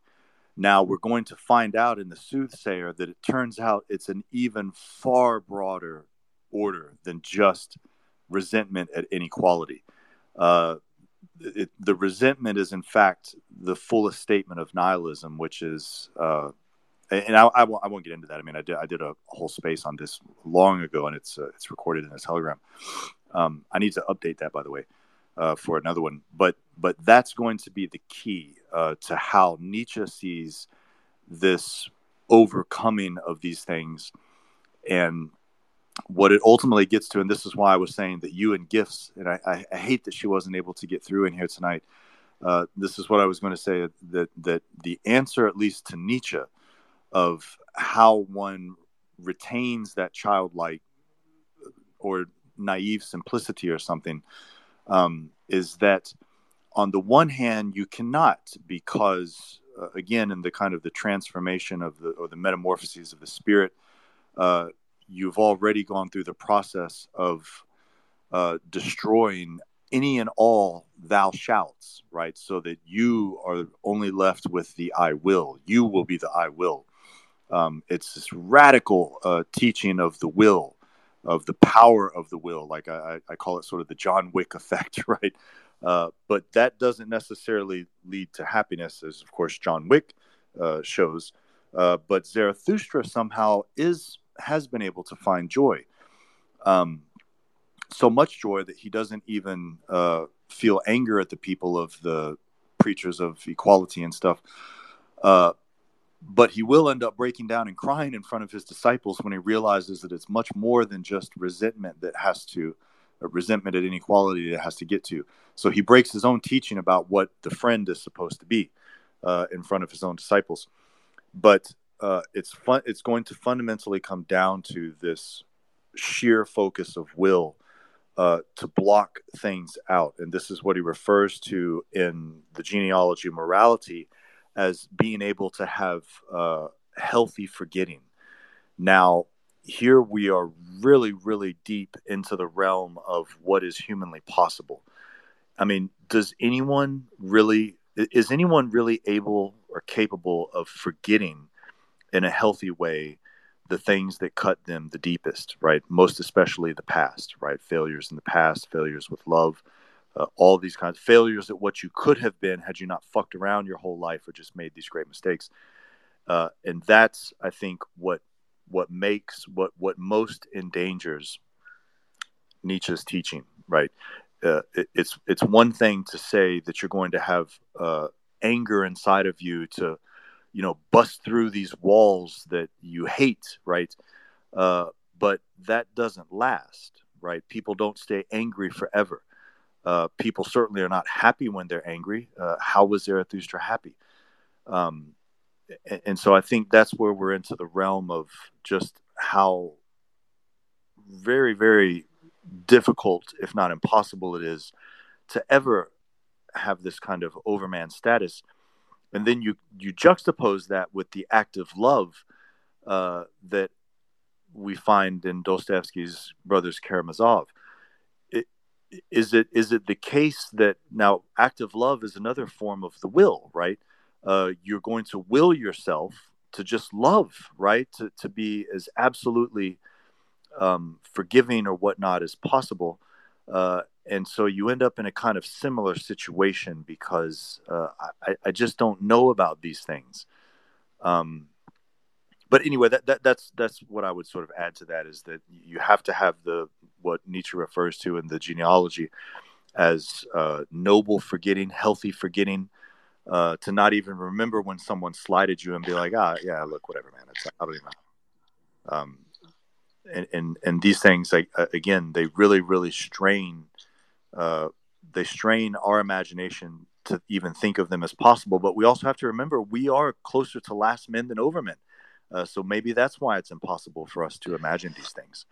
Um, See, sure. that, that was actually a kind of a good characterization or partial characterization of the idea of the eternal recurrence. But the problem is, and I think this is part of why people side with Dostoevsky, is that all of these things that Nietzsche is proposing are already systematized and institutionalized by the church. So, like, that's what confession is, you know, um, or that is what prayer to God is. It's an act of forgetting all of these things. And of course, Nietzsche knows all this. I, I I talked about in my first in our well our first space. Um, I read a, a chapter from uh, not a chapter but a passage from Gay Science in which Nietzsche talks about how the church is in shambles and the church has crumbled. Uh, so this is the thing about like when I sound like I'm criticizing Nietzsche, uh, I'm not uh, at all. It's just that I don't know if there is a way, non-religious way, to overcome these things uh, because he he isn't saying like to hell with the church. Um, we're going to do it my way instead. No, he's saying the church is is done. It's no longer a, a place that you can go, at least not on a civilization society wide scale, to uh, find this renewal and to fulfill these human needs uh, because the church has broken down in one way or another. And, and, and Athenian brought up the tranny flag. Why does that matter? Because that shows the church is capitulating to what people like to call the zeitgeist.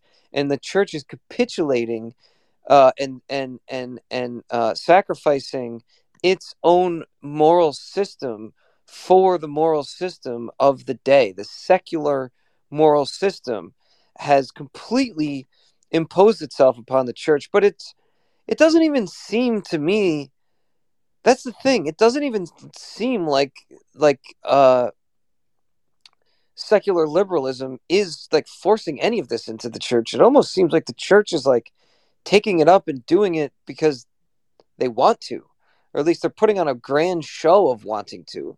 So so when you see a tranny flag in a church, that's what Nietzsche means by God is dead. Uh, it means that secular morality has overtaken uh, religious Christian morality, and the Christian Christianity and the church has like adopted this secular morality as its own thing and capitulated to it completely. Uh, so so that's what Nietzsche means when he says God is dead.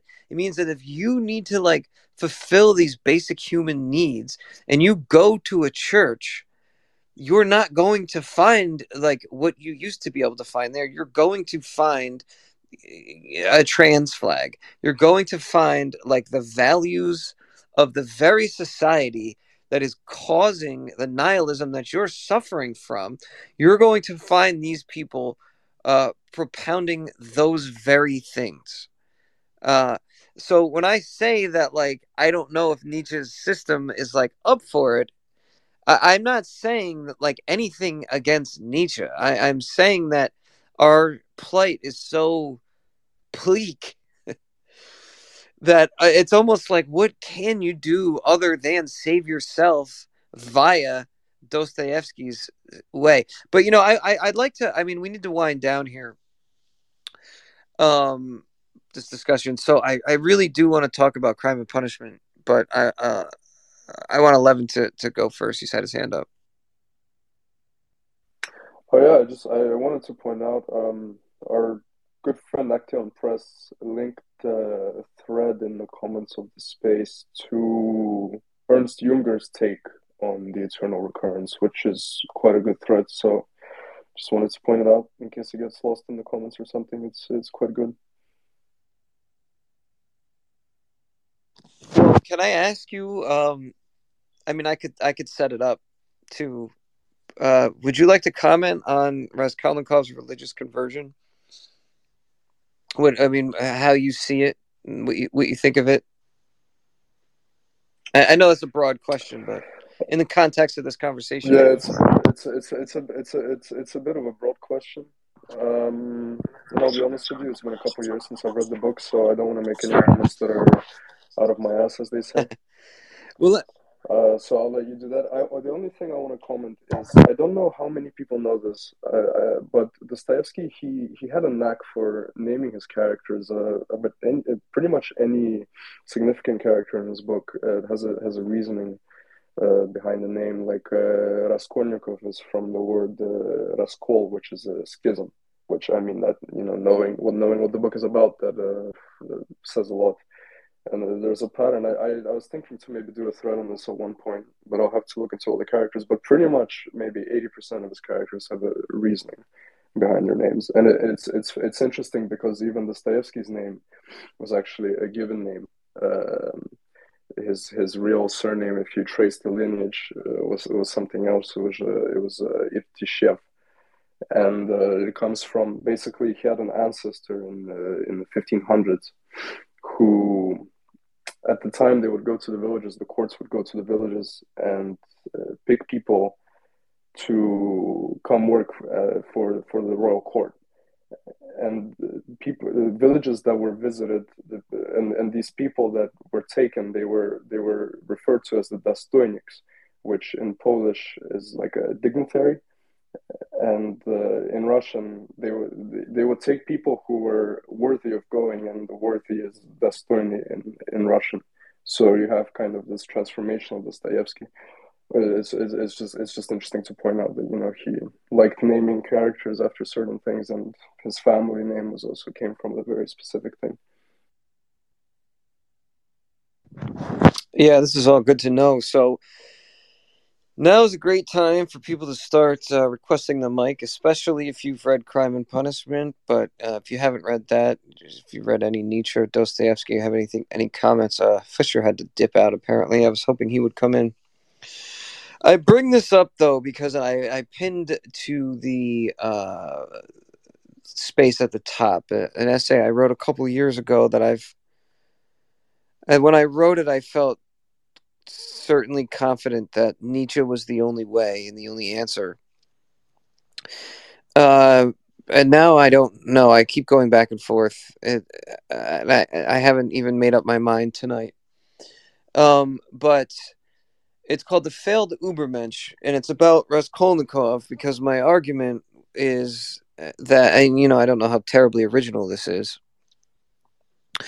but Raskolnikov was attempting to like become a great man. He, he was attempting to become his version of an Ubermensch. Um, and this was written before Zarathustra. I'm using that word kind of loosely. Uh, but in the book, he he wants to become a great man. He wants to become like Solon or Alexander or Napoleon and he uses as i said earlier the uh, system of rational thinking to kind of think his way into this act um, uh, of the murder. And then he finally confesses right? This is all we're all already getting into exactly what i was talking about right? He feels so guilty that the only way to allay his guilt is to confess. He has to confess. He has to get it off his mind because he goes into this neurotic fugue state so he confesses to the police and they send him to Siberia. Uh, a lot of important things happen in Siberia, uh, but but the thing I want to talk about is that um, this naive faith, right? That that I was referring to before.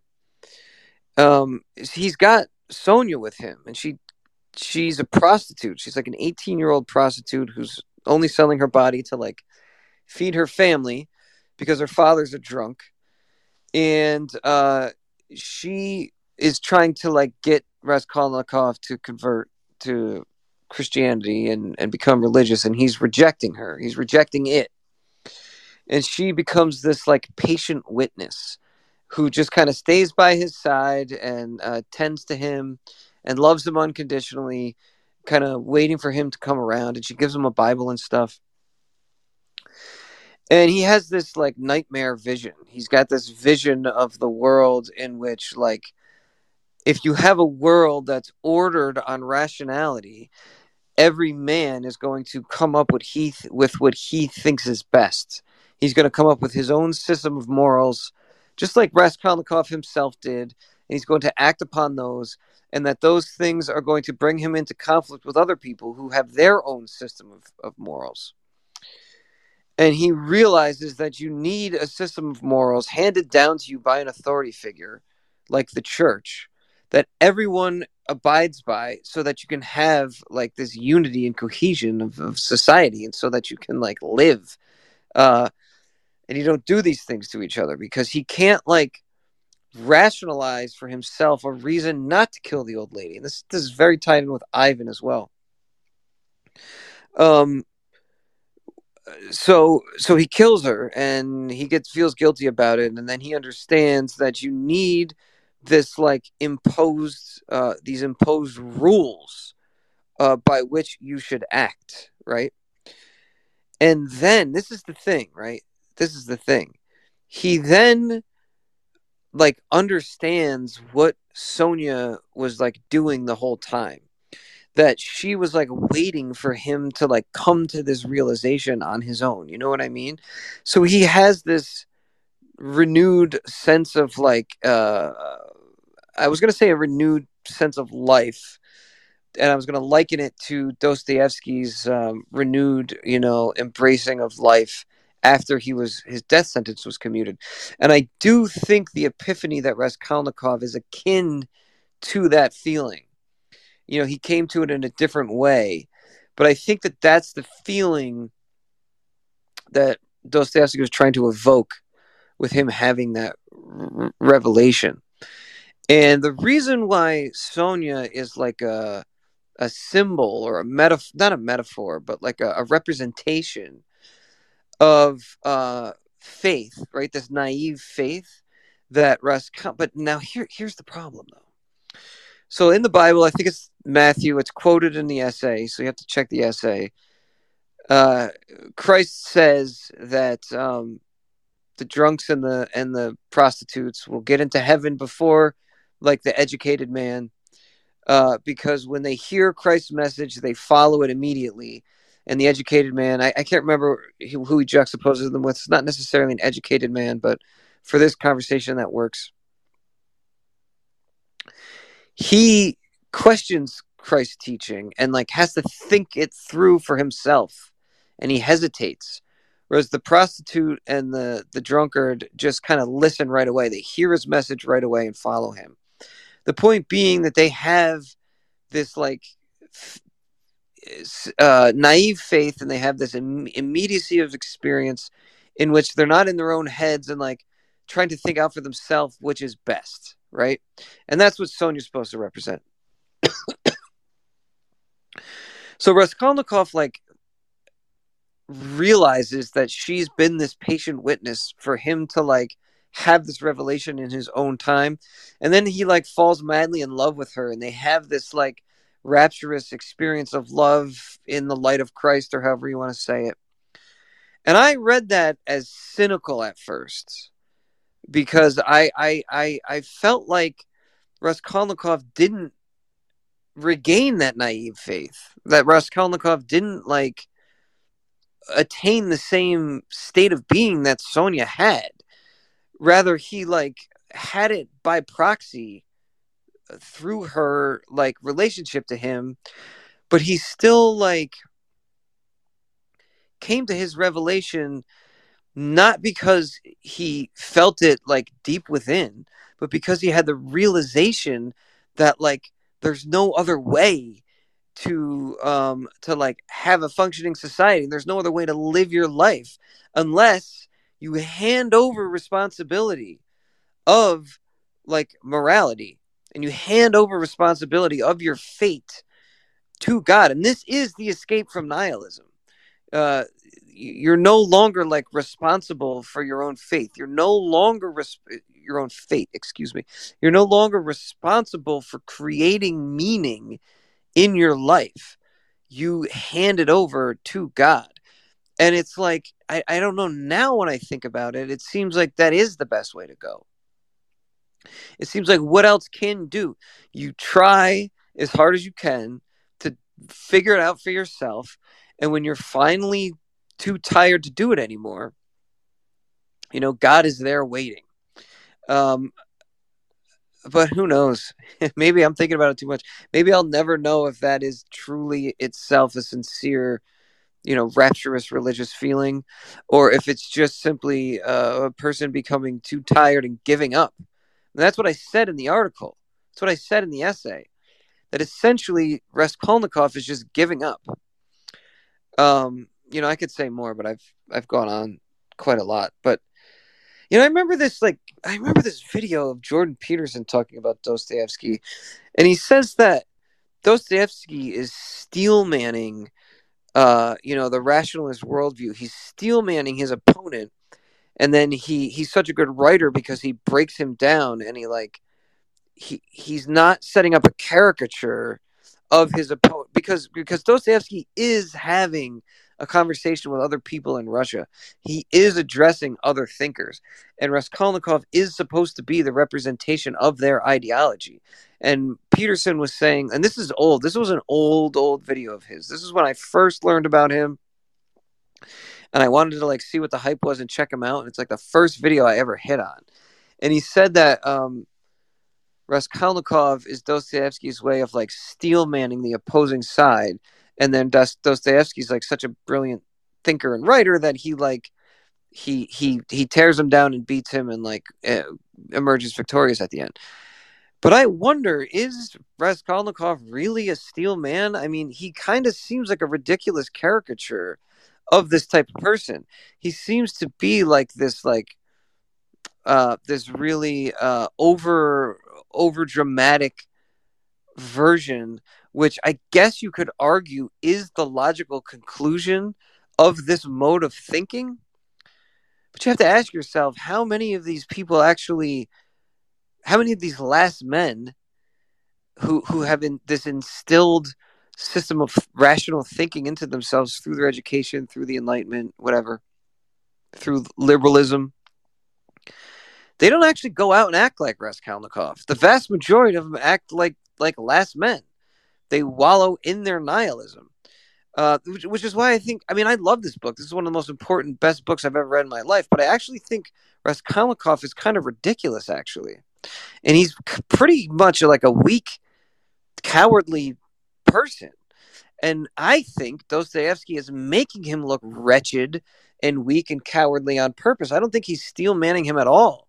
I think he's making him look ridiculous to show the poverty of that mindset and of that mode of thinking. Um, it, a steel man, Raskolnikov, would have been someone who found success and happiness and fulfillment with that mode of thinking. You know what I mean? Because another one of the things we have to contend ourselves with or it not we don't have to contend ourselves with. Another something we have to contend with that I never see anyone contending with is that what if these last men are truly actually happy? And we're the ones who are unhappy. And we're the ones suffering from nihilism. And we just are heaping scorn on them as you know sows out to pasture because we feel this like unquenchable disquiet in our own selves that we can't overcome. So we use it as like a coping mechanism to denigrate these people. You know what I mean? And I'm not talking about the trannies. I'm not talking about the, the drug addicts. I'm not talking about the the, the freaks and the and the and the morbidly obese people who demand reparations and say fat is healthy. I'm talking about the NPC who spends all of his time watching football and playing video games it's very easy for us to denigrate them and say, well, they're not really happy. Or somebody who like lives their life for or with materialism and they have a bunch of materialist, you know, things that like make them happy. What if they really are happy? That's the thing no one ever fucking asks. But that's the most important question. What if the last man is happy? Clearly, these dysgenic leftist freaks aren't happy. Clearly, they have resentment. The communists, clearly, they ha- are resentful and they're not happy and they're miserable. And their whole purpose in life is to make everyone else miserable and ruin everyone else's good time. But how can we say we're not ruining those other people's good time? The normies who just want to grill. How come we're not ruining their good time by telling them they need to, you know, read Zarathustra and, and embody the eternal recurrence? I mean, how do you fucking uh, how do you argue that? I, I want someone to argue me with me because I don't know what the answer. I don't know the argument against that. What if we're the underground man sitting wretchedly in our houses alone, reading all this philosophy, coming up with this like great arguments for why those other people are miserable? Because that's what that's what the underground man is. He's a miserable person who can't stay. I wish fucking Fisher didn't leave because he's the one. he has a really good perspective on this. How do we know that that's not what we're doing? H- how do I know that the reason why I'm not fucking happy, unless I'm constantly reading these books and like constructing this huge system of thought, because uh, because how do I know that I'm not doing that because something is wrong with me? You know what I mean? Like me, I don't know. I don't know. I could continue to rant, but these are the questions that no one ever asks. I never hear these questions asked. Go ahead. I'll shut up now. Yeah, I was just going to say, at least from Nietzsche's perspective or, or Zarathustra, the the question of happiness is whether or not what's behind your motivations for doing things is really one of resentment. Um, and so that's that's what he keeps coming back around to. So for instance with the pre with the preachers of equality um, and what what he's saying is that to experience the kind of happiness, his, what he's found through redemption of nihilism is that he's rid himself of the resentment. Because remember, uh, when he says that uh, the townspeople are laughing at him because uh, he says, "I see through their, I see the hatred that's really behind their laughter." So it's it's not so much that they're even happy; they're they're miserable. Um, and the reason that they live the way that they do with their uh, equality and these kinds of things, egalitarianism, or as we would say, living under a gynocracy, is that behind all of these things uh, is a kind of uh, seething that's going on in the soul. Is it's it's not it's not a happy man who comes home uh, and retreats back into his uh, man cave or something like that. So that that I think would would be the way to approach it. Now, um, then you know then, then you have to say, well, I mean, there are some people who genuinely are happy. I mean, they're they're happy in their ignorance, um, and that's possible, right? That's possible. Um,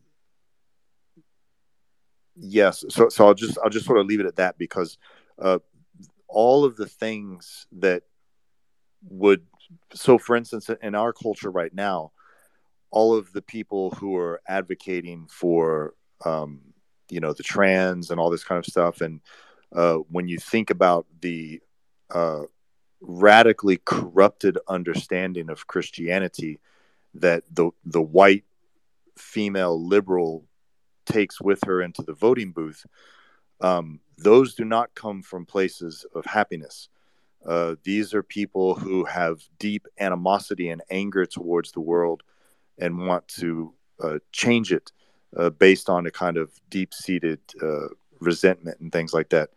Um, so, so, that's that's something that I would I would be sure to add into this this calculus. Well, I was counting. I was uh, counting. I was counting the the feminist and the hall monitor school marm uh, with the dysgenic communists because feminism is just communism, basically.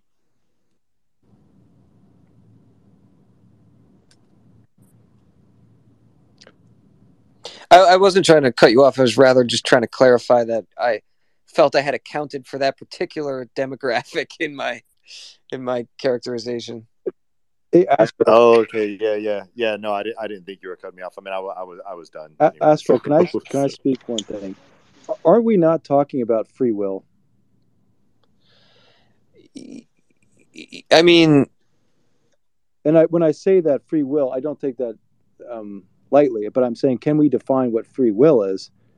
Because if you look at again this this experiment that we have in America, it is an experiment in self government, and that self government is predicated on free will. And so then, what are what are the attributes? What are the things, the institutions that again that the founding fathers were fighting for to preserve free will? to be able to actually determine if you're happy or not. Yeah, but I mean, you have to ask: Do you believe in free will? A and B. Do you think everyone should be able to exercise their free will? Well, that's that is the fundamental question. Yes, and that's why we're running this experiment in America.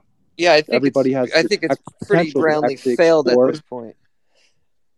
No, I don't think we failed. I think the failure has been the educational system. What we're doing today, and Athenians, you know, doing it with exploring the noble lie and all these things, is that you have a bell curve of intellectual capacity and IQ.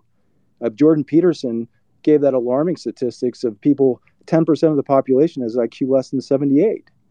And I think the founding fathers understood, again, that democracies were very vulnerable to the herd mentality because they were incapable of critical thinking. So, what we're discussing today is all of the metaphysicians who essentially are talking about what it means to be. And to be means free will so all of this is mute. I mean, we can go like you're saying, you, get go into these recursive loops of I'm happy, I'm yeah. not happy, and what is happiness. But in the end, the ability to be able to determine if you're happy or not happy is is fundamental well, to being. Well, hold on. Let me. Okay, can we couch that? Let, us let Indigo go because uh, they had their hand up for a while, and you just brought up like a huge, huge topic. Um, that's right in line but with what we're I talking think, about. Well, let me just say I'm fr- I'm frustrated because I think what you're seeing today is the destruction, this ideological subversion of the United States of America. And you're seeing it with this this socialist and this communism. It's and it's the Trojan horse is I hate to say it, the white liberal woman, because they're used weaponizing empathy, well, and they're undermining any type of critical thinking, and and and in essence, they're and you end up you end up usurping liberty at the expense of this sort of materialistic happiness well, that is forced upon you well, by well hold the on, media hold on. or let's, whatever it is. Let's let's hold off because I th- I mean uh, let let's get let's circle back to you in a second because I do think Raskolnikov could be used as an exemplar of the failure of the concept of free will. But but but let's let's let Indigo first and get back to you. Yeah, I just have a thank you. I have a couple points, and I, you're absolutely right, Don, and I think you're making some good points. Um, and weaponizing empathy is a wonderful way to describe uh, feminism.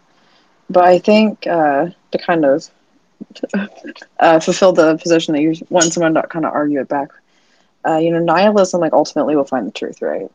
But intellect isn't the only source of truth. Yeah, sure, nihilism is more consistent um, in achieving whatever the truth is, but you know, it, there's other truths besides just that. Um, in like the whole purpose is to struggle or to kind of wrestle with these ideas, with trying to find meaning outside of a religious framework. And you know an honest and durable way is like the space is titled overcoming nihilism. You're only going to do that if you're radically honest and if you really just do get down to the roots of it because the goal is to find like a deeper sense of meaning. Uh, there's a ram dass quote that comes to mind. Um, the intellect is a beautiful servant but a terrible master.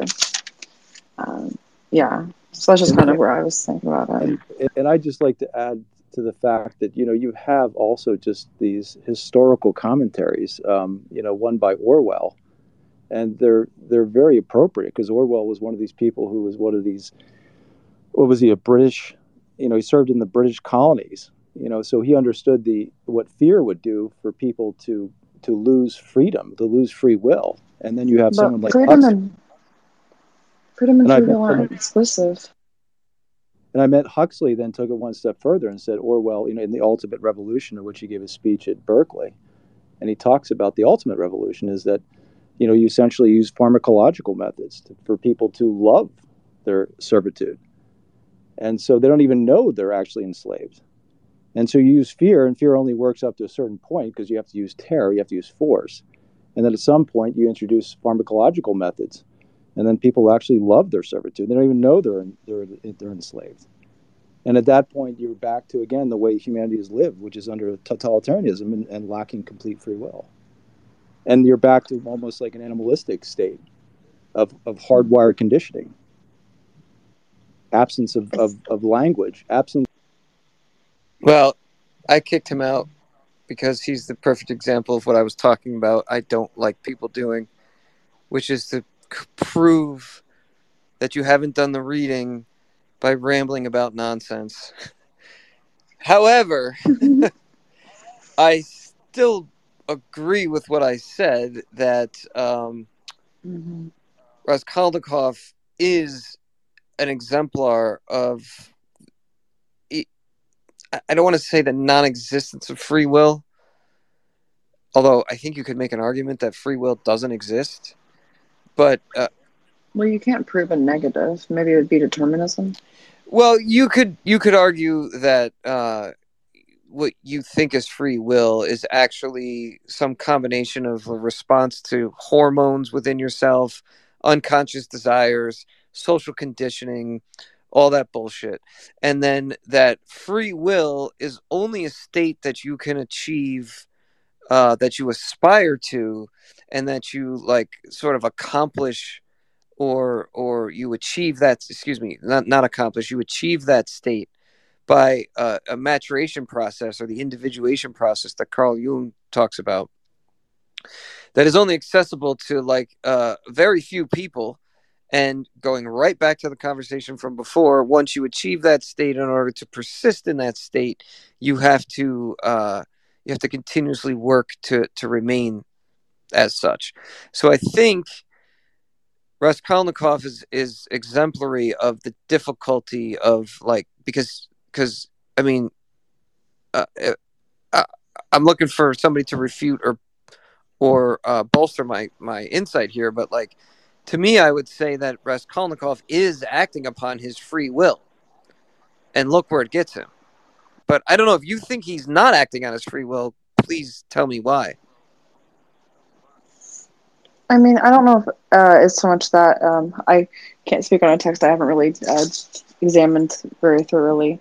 But something you were saying earlier was that you know the people that were in these very liberal views and you know with the transgender movement and stuff that you know, maybe they are truly happy, and who are we to say that they're not happy? And um, no, I I would not be happy. Trust. Uh man, maybe I'll just not open maybe I just won't open the fucking spaces to to people to talk anymore. uh, go ahead, eleven. Yeah, so um, I have something to support your point. There is uh, across several letters Dostoevsky himself saying that it's basically what you are saying about Raskolnikov. That uh, he specifically says, like I mentioned before, he had this you know personal idea of the Ubermensch, the, the highest type and um, Raskolnikov for Dostoevsky is an example of someone who who strayed from that path.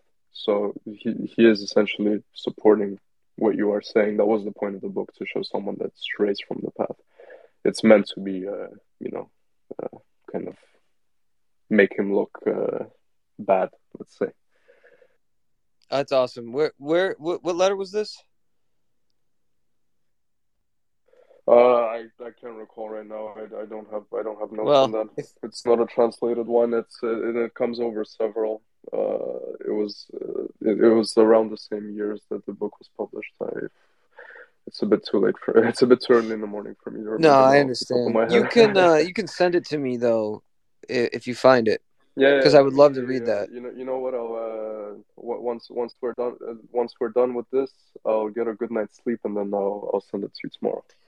Thank you. And I don't know if anybody here has read Joseph Frank's biography. I, I haven't read the whole thing.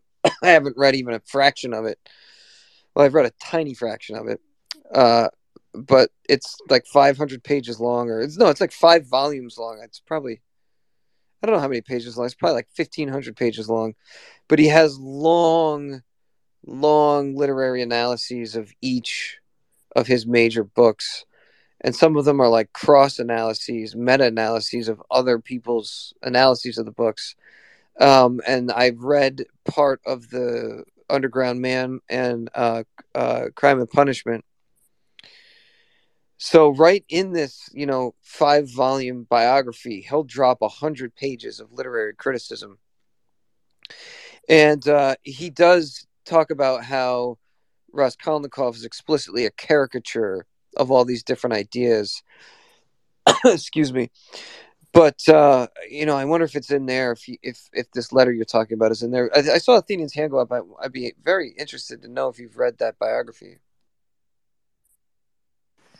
No, I have not. I was going to make a comment though about uh, the the relationship between Raskolnikov and the Pale Criminal in Zarathustra because this could very well um, be a fruitful way of addressing the kind of uh, free will issue that had come up because uh, I, am I'm, I'm not too much a fan of the free will discussions because um, there there are better ways to discuss what is even meant by that um, as opposed uh, well I, I won't get into that but um, the the point is that and this goes back to uh, that space that I was doing today about the rabble and the tarantulas. The problem of the rabble is exactly the problem of the pale criminal. Um, what happens when you have uh, when you lower the bar of the teaching by having lesser men want to try to imitate it, right? To take it up. Um, and that's that's going to be the same issue of uh, the pale criminal, and they they fail in trying to be stronger than they are, um, and so I think I'm just I'm actually sort of thinking this as I'm I'm talking, so I'll, I'll, probably just shut up. But I think that's a, I think that might be a helpful way to a helpful line or entry into this kind of uh, discussion about that because that's that's what has happened with the rabble. That's the whole point of the herd, is that uh, when one tries to lift the herd up, it brings that which is great down. it does. You don't. You don't end up with a bunch of great herds uh, that have. Uh, they're no longer herd. They're all great. Uh, and this is the problem of universal education, right? This is why it's so insane, uh, absolutely insane, uh, that people are talking about universal education all the way up through and including as much apparently college as you want to, uh, because it's just dumb. Uh, it's going to lead to worse quality of education, worse quality of graduate students, all, all, all these things. Uh, but but that that's the issue there. The the the question of the failed Raskolnikov, right, or the pale criminal, is exactly the question of uh, the rabble, which is itself a question of um, rank order of human types, right? There are just fundamentally superior people, fundamentally inferior people. Uh, and no matter how fluid being itself might be, uh, you might not be able to bridge that gap uh, with with uh, anytime people are sort of striving for greatness or something like that.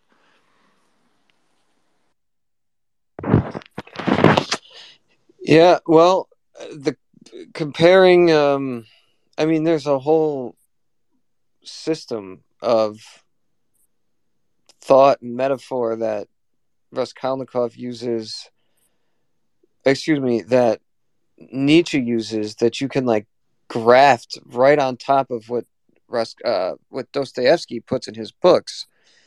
And I was really intrigued and fascinated to find out that uh, a lot of what Nietzsche wrote, he that lines up with Dostoevsky. He wrote before ever having read it, read Dostoevsky.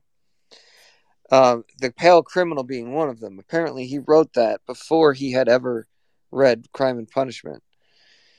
Uh, which just goes to show you that these two guys are looking at the same problem and coming up with the same solution. And I probably wouldn't compare Dostoevsky and Nietzsche to each other as much as I do if Nietzsche hadn't read Dostoevsky because for him to have read a guy who was so clearly, I mean, basically in the same fucking words describing the problem and coming up with a solution, for Nietzsche to come up with his own solution shows you that he's uh, he's not just like following or imitating Dostoevsky. He's he's his own thinker.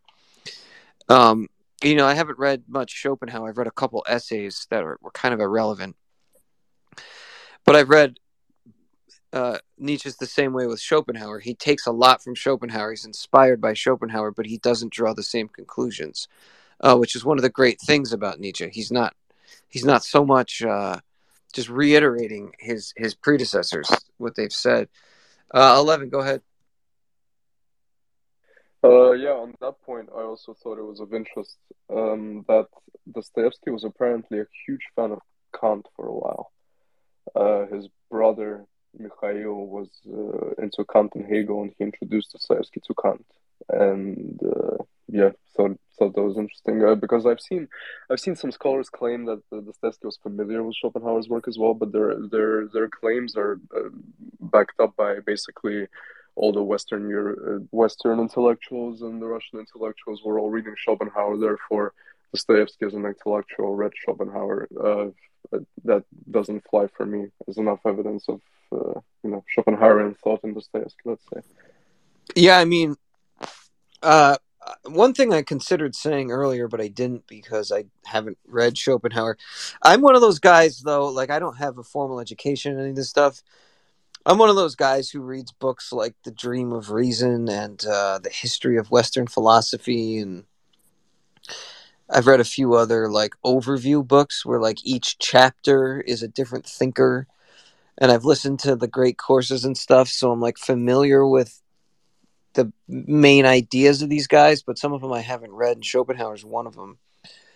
But the way I understand uh, Nietzsche is kind of like um, the will, the, the the will to power is like, oh, I, you know what? I, am glad I, I'm glad I thought of this because I was going to say this, but I didn't. But it actually relates to what Athenian was saying before. Anyway, sorry. What I mean is, um, I was going to say that according to Schopenhauer, the will exists in all things. And it's kind of his way of getting rid of like God um, and and a divine like instantiated purpose or meaning to your life and a and a coherence to uh, you know everyone's like supposed shared destiny. It's really just the will, what he calls the will that is in all living things that uh, strives for them to like achieve the highest in life or just to live and to flourish, right? And then what I was going to say is that the will to power, I think, must be like a building on that concept, a Schopenhauerian concept of the will. But then uh, what uh, Athenian was saying about the herd and the and the Ubermensch, and that the herd is always going to be there. The herd and the last men aren't going to go away. And the whole, you can't have an Ubermensch if you don't have a herd for him to like overcome, right? And it's like everyone has this will inside them, but only the Ubermensch like like uh, nurtures it and allows it to flourish, whereas last men like uh, are out of touch with it right? They're out of touch with the will within themselves and they don't allow it to come through. And and from their own like um their own thought patterns that I was talking about earlier about how you have this like rationalistic consciousness structure, this rationalistic worldview that you kind of superimpose over top of your instincts, that that sort of like keeps your will down or the society you're born into, the nihilistic society you're bo- born into, it like stifles or snuffs out or smothers your will and you don't have the will to power to like bring that out and let that overcome and shine through and, and overcome that that stifling and um um um kind of see the light of day and uh and and then you sort of allow that to to drive you and not what you're told to do by your education or by society or by the, the morals of society. Um, it's your own will that that is already in, and that's that's the important thing I'm trying to say is it's already in you, and you have to allow it to flourish uh, and and come through, and you operate from your will and not from you know your social conditioning. Go ahead, Athenian. Yeah, this is uh, something that I'm I've been working on for a number of years now, and I still I still haven't come to a satisfactory answer myself. Um, Nietzsche's thought on free will is very interesting because it's very limited. He doesn't think we have too much free will, but yet at the same time, uh, you know, it there has to be something there, right, to to to, accomplish this kind of uh, transformation or so of the Overman, and, and I think what it what it comes down to is this: is that um, you'll often hear it referred to as like the drive theory.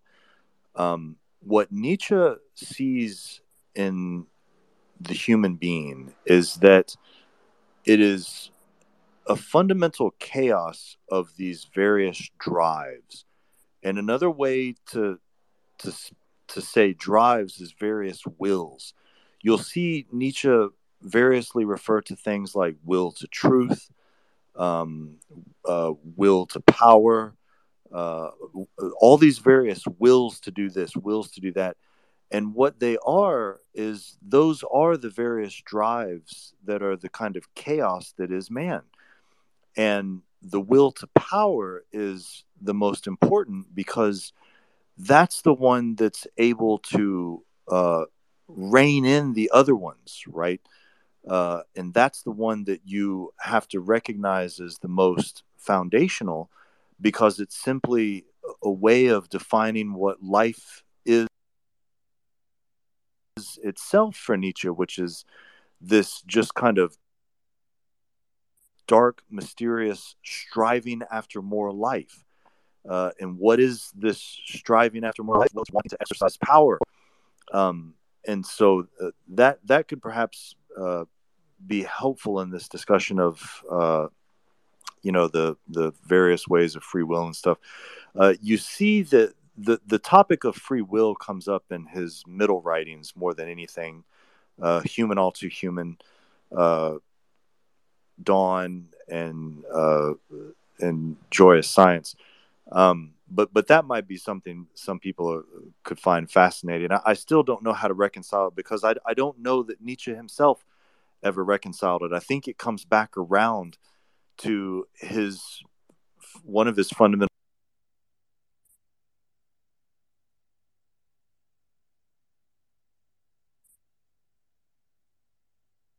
premises is that Hey, you're uh, you're you're computering here. You're going digital. Fuck. Ah, okay, okay. Wait, wait. You're back for a second. It sounds like you're back. no, I was just. Uh, it was like right anyway, at the important moment too.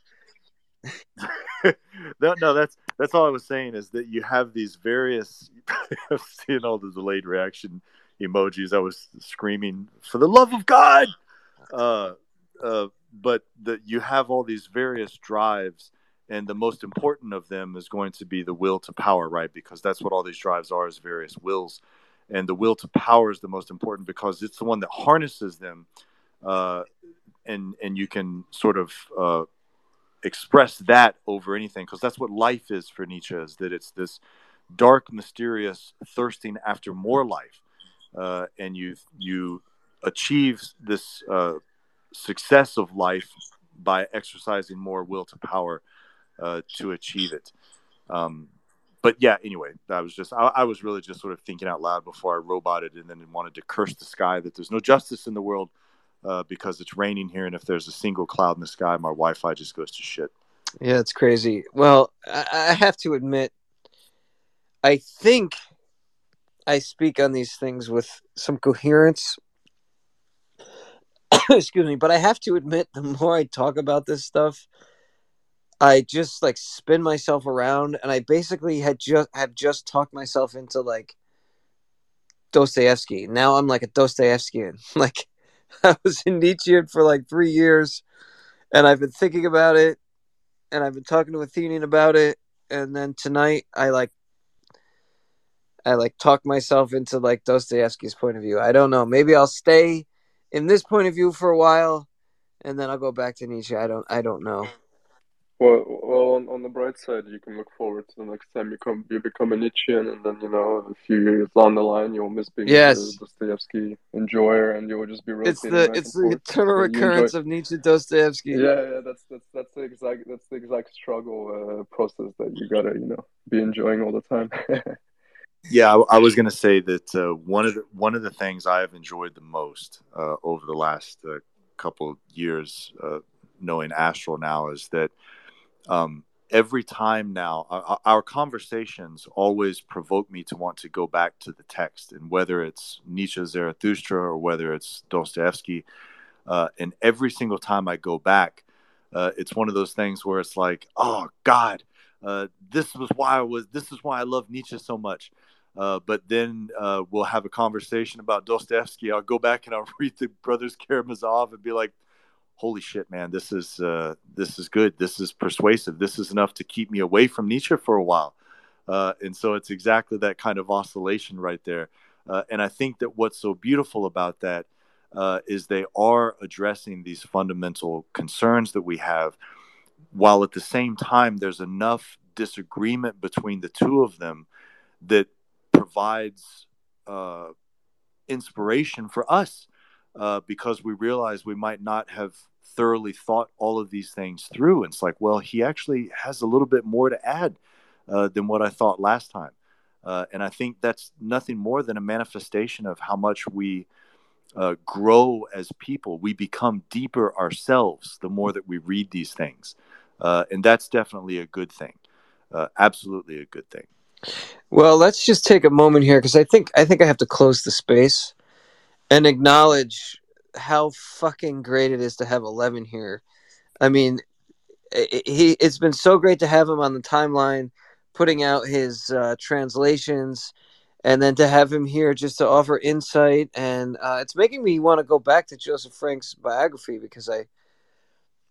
I don't know if I'll ever read the whole thing straight through, but I'm more interested now after reading these letters and like learning more about Dostoevsky um, and to, to to have 11 here to like bolster our insights with like real insights and facts about from Dostoevsky himself uh, was a real treat. So thanks, man. You're always welcome.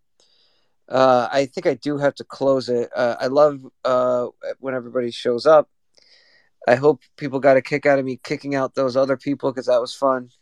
And uh, we'll do this again sometime soon. Athenian and Eleven, though, you know, I'm not gonna, I'm not gonna have the last word. I'll, I'll let you guys have the last word. Uh, but thank you. I can't do this without Athenian, obviously. Um, so it's just, it's always so rewarding that he comes and he entertains my, you know, complete, complete fucking spurgs. um, he's seen me go from like Dostoevsky to Nietzsche and back. So I really appreciate it, man.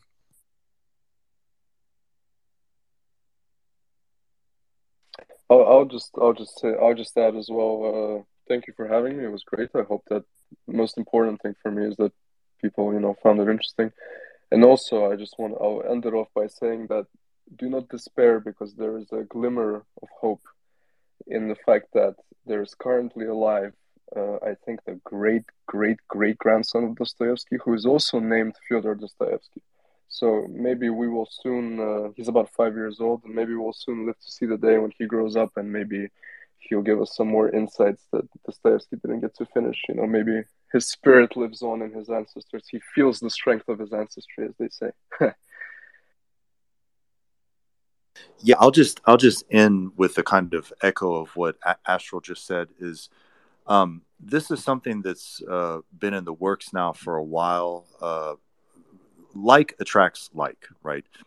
Um, and there's a group of us. Uh, there's there's me. There's Astral. There's Ancient. Um, there's Conan. Uh, there's Peachy, Peachy Keenan. Um, there's a num. There's obviously raw egg nationalist.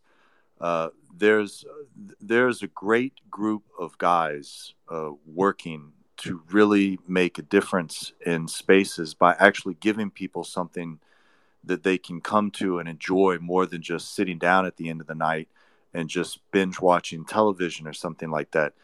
Uh, and that's invaluable um, for so many reasons. And what Eleven is doing, uh, that work that he's doing with translations, uh, I mean, this is amazing. This is absolutely amazing. And so uh, I just want to. Oh, oh, we've got a number of my friends in here too. Tweetathon, uh, Kane. Uh, I know Alejandro was in here earlier uh, Alejandro is just absolutely amazing himself. I mean, my God, uh, you can't tell you how blessed we are to have Alejandro an Ancient among us. Uh, but but this is something very very good, uh, and so uh, the people that come across these spaces uh, just pay attention to that kind of stuff, the kind of spaces that we host, and the people that we host, and the people that we are fortunate enough to have with us, and we give mics to, and things like that. because that's the way forward, right? Um, so many of the spaces are just worthless, uh, absolutely worthless. Um, and I just think that this could be so absolutely beneficial because look, uh, the institutions, our institutions are gone. Okay, it's not the matter of them going right; they're gone. Uh, they're actively working against us. Uh, all of these people are actively working against us. And so, what do we have left? Uh, will we have this until maybe if they end up taking this shit away from us somehow or another. Uh, but in the meantime, before they do that, uh, we can sure as hell become a lot better together, uh, stronger in our knowledge of these things, much more thoughtful uh, in how to go forward with so much of these things, these ideas, these powerful ideas.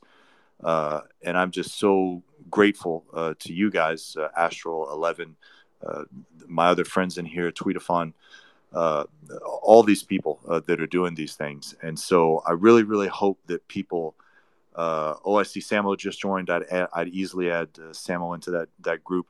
Um, just so many people uh, worth your time following versus so many people that are not worth your time following. A lot of topics that aren't even worth your time uh, staying on top of. Uh, and this is the kind of education that, for many people, uh, for most people, I think, uh, they have careers in life uh, that aren't really what they want to be doing. Uh, they would rather be doing this kind of stuff all the time. and now we have it. we have something that people can work for. And oh, and like Lomez with the Passage Prize, people that just want to put together their own attempts at things uh, and get some really good recognition that they might not otherwise ever have gotten. It's all here right now, and it's uh, getting stronger, getting better. Uh, our spaces that we conduct together are getting better, uh, and I just think uh, that that I could just sort of sing the praises of some of my friends in here about this. Uh, but I'll stop there because I've already rambled too much. But this is so absolutely beneficial for so many for so many people. We've got so many resources at our hands uh, I mean, it was Dev uh, who found that book for us that I might not have otherwise even found. It, it was just like right there, and it's like it's like, hey guys, here it is. It's right here. Uh, it's right here. Uh, so so there you have it. Right. Uh, just make this place what you want it to be, and it can be quite amazing uh, if you let it. Yeah, man, that's well said. I, I, I guess I'm going to end it. I hate ending it every time. Alexander's cartographer, awesome account. Everybody should follow him. Thank you for coming, Adrian. Adrian's our boy, uh, Adrian of the group chat. He's got his own podcast. So uh, a lot of great things are coming. A lot of great things are happening. Athenian, listen, this is where this is where you want to be. Like, there's nothing else going on like this that isn't gang and retarded and paused. I, and I don't mean my space. I mean this scene that we have on Twitter, and it's built up around BAP. And I know some people don't like Moldbug, but it's built up around Moldbug. And uh, those guys are the leaders. And um, what they've done is historic. It's straight up historical. Um, and people are going to remember this time as like a cultural renaissance. So, you know, you could be a shit poster, and that's fine. I don't have any hate for the shit posters, but like, those aren't the ones who are going to be remembered. It's going to be like Lomez in the Passage Prize. God knows what Raw Egg's going to do with Man's World. I mean, that guy is like fucking powerhouse. Um, uh, the the dude's putting out like three articles a week, and Man's World, what four, eight times a year. Um, so the stuff these guys, and then and let's not even talk about Caribbean rhythms. like like 140 episodes, I think he's on 150 uh, get the fuck out of here. Like, and it's not, it's not your Joe Rogan bullshit. Where Joe, I mean, no offense to him, you know, he he's cool. I actually am not a hater, but when you listen to his show, it's pretty vacuous, and he's kind of just rambling. He, he doesn't know what the fuck he's talking about. BAP has 140 episodes of like rigorous fucking analysis, and like everything he says is backed up by the text that he's reading. Uh, you know, and then, uh, you know, then there's Athenian who's like, why would you go to college? Why would you go to college when you have Athenian here? that, that's what I want to ask. Like, he's completely like negating the need to fucking go to university. You just listen to his spaces and you got it. So, anyway, I'm ending the space. Everybody, thank you so much. Thank you, man.